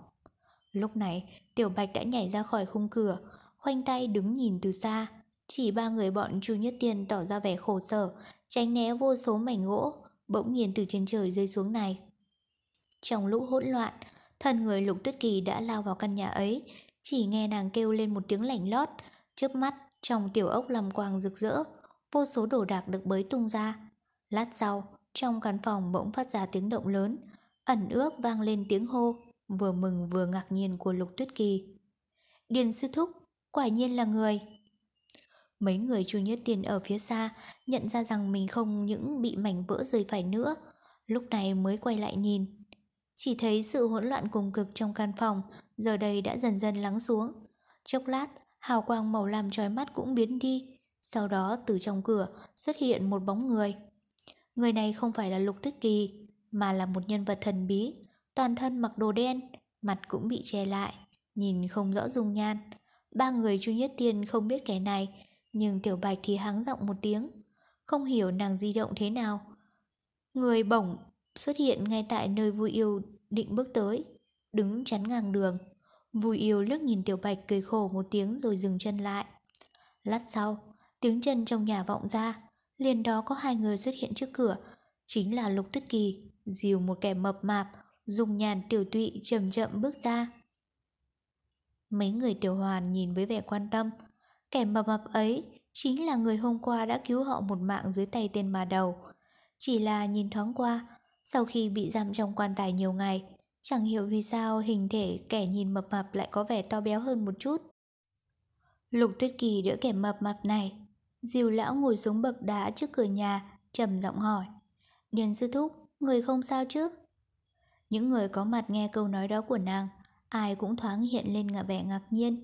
Thân phận của Lục Tuyết Kỳ họ tự nhiên đều biết, nhưng nghe nàng xưng hô với kẻ mập mạp ấy, không ngờ cũng là môn hạ của Thanh Vân, lại còn có vẻ là trưởng lão bối phận không thấp. Kẻ mập mạp ấy chính là thủ tọa Đại Trúc Phong, mấy ngày trước biến mất một cách thần bí cùng với trưởng môn Đạo Huyền chân nhân, Điền Bất Dịch. Điền Bất Dịch nhìn Lục Tuyết Kỳ, khẽ gật đầu nhưng chẳng nói gì cả. Lục Tuyết Kỳ thông minh như vậy, lập tức hiểu ý, cũng không nói thêm, chỉ là không hiểu vì sao tim nàng đập loạn, cảm giác khẩn trương lúc đầu ấy bây giờ càng mạnh mẽ hơn. Điền Bất Dịch ở nơi này, nhưng mà kẻ còn quan trọng hơn kia giờ đã ở nơi đâu? Không biết có phải tên ma đầu mà mấy người Tiểu Hoàn nhắc đến chăng? Trong lòng Lục Tuyết Kỳ thoáng qua một ý nghĩ, chẳng hiểu tại sao trên lưng có một cảm giác đau nhói như bị gai đâm. Vui Yêu đứng bên cạnh, mục quang dừng lại trên người Điền Bất Dịch, chăm chú nhìn kẻ mập mạp ấy. Đây là lần đầu tiên gã thấy dung mạo của Điền Bất Dịch. Trong mắt gã có một nét kỳ dị thoáng qua, nhưng gã cũng không có thời gian rảnh để quan sát người khác. Chốc lát, giọng nói của Tiểu Bạch đã vang lên bên tai gã. Thứ ta cần đâu? Lòng Vui Yêu trầm xuống, gã cười khổ một tiếng, quay người đứng đối diện với Tiểu Bạch và gượng cười nói: Ta đã nói với ngươi rồi. Tiểu Bạch phì một tiếng. Nam Cương ngàn dặm xa xôi, đừng nói ta lại tin câu nói của ngươi. Ai cũng biết lời này là thật hay không. Ta khuyên ngươi một điều, thật thà giao vật đó ra đi. Vui Yêu trầm ngâm một lát, sắc mặt gã lộ vẻ do dự. Người ngoài không thấy được phần tình của não, nhưng có thể nhìn ra là gã đang suy nghĩ gì đó. Tiểu Bạch có vẻ hơi nóng nòng, nói: "Ta là loại người gì, ngươi chẳng phải là không biết, không giống lão quỷ ấy ở Phần Hương Cốc. Hồi đó khi chủ nhân của ngươi còn, chẳng phải cũng đáp ứng giao cho ta thứ ấy sao?" Vui Yêu khẽ gật đầu, tự hồ bị mấy câu nói của Tiểu Bạch làm động lòng. Gã chậm chậm bước đến bên Tiểu Bạch, nhẹ giọng nói vài lời. Tiểu Bạch đột nhiên nhíu mày hỏi: "Thật à?" Vui Yêu lạt giọng nói: "Người cũng không phải lần đầu tiếp xúc với vu pháp. Vu tộc xa xưa có vài nghi thức cấm kỵ, người ít nhiều cũng biết mà." Tiểu Bạch trầm ngâm một lát, khẽ gật đầu đáp: "Được, ta tạm tin ngươi. Nếu ngươi gạt ta, không sớm thì muộn ta cũng tìm ra ngươi, xem ngươi lúc đó như thế nào." Vui Yêu cười khổ một tiếng, lắc lắc đầu. Tiểu Bạch quay lại nhìn những kẻ khác, cuối cùng ánh mắt dừng lại trên người Lục Tuyết Kỳ. Cùng lúc, Lục Tuyết Kỳ cũng nhìn nàng. Tiểu Bạch bỗng mỉm cười, góc giữa chân mày ẩn hiện nét hấp dẫn kỳ lạ, nhưng không có vẻ gì là dâm đãng, mà càng làm tăng lên vẻ mỹ lệ. Nàng cười nói: "Lục cô nương, chúng ta lâu rồi không gặp." Lục Tuyết Kỳ không lộ chút biểu tình, chỉ lạnh lùng gật đầu. Vẻ cười trên khóe miệng Tiểu Bạch càng rạng rỡ. Nàng nói: "Không biết gần đây có gặp hắn không?" Lục Tuyết Kỳ khẽ nhíu mày, hắng giọng một tiếng, thần sắc trở nên lạnh lùng. Tiểu Bạch nhìn thần tình của nàng, bỗng thôi cười, sau đó khẽ lắc đầu quay đi, sải bước nhanh chóng biến mất khỏi tầm mắt của mọi người.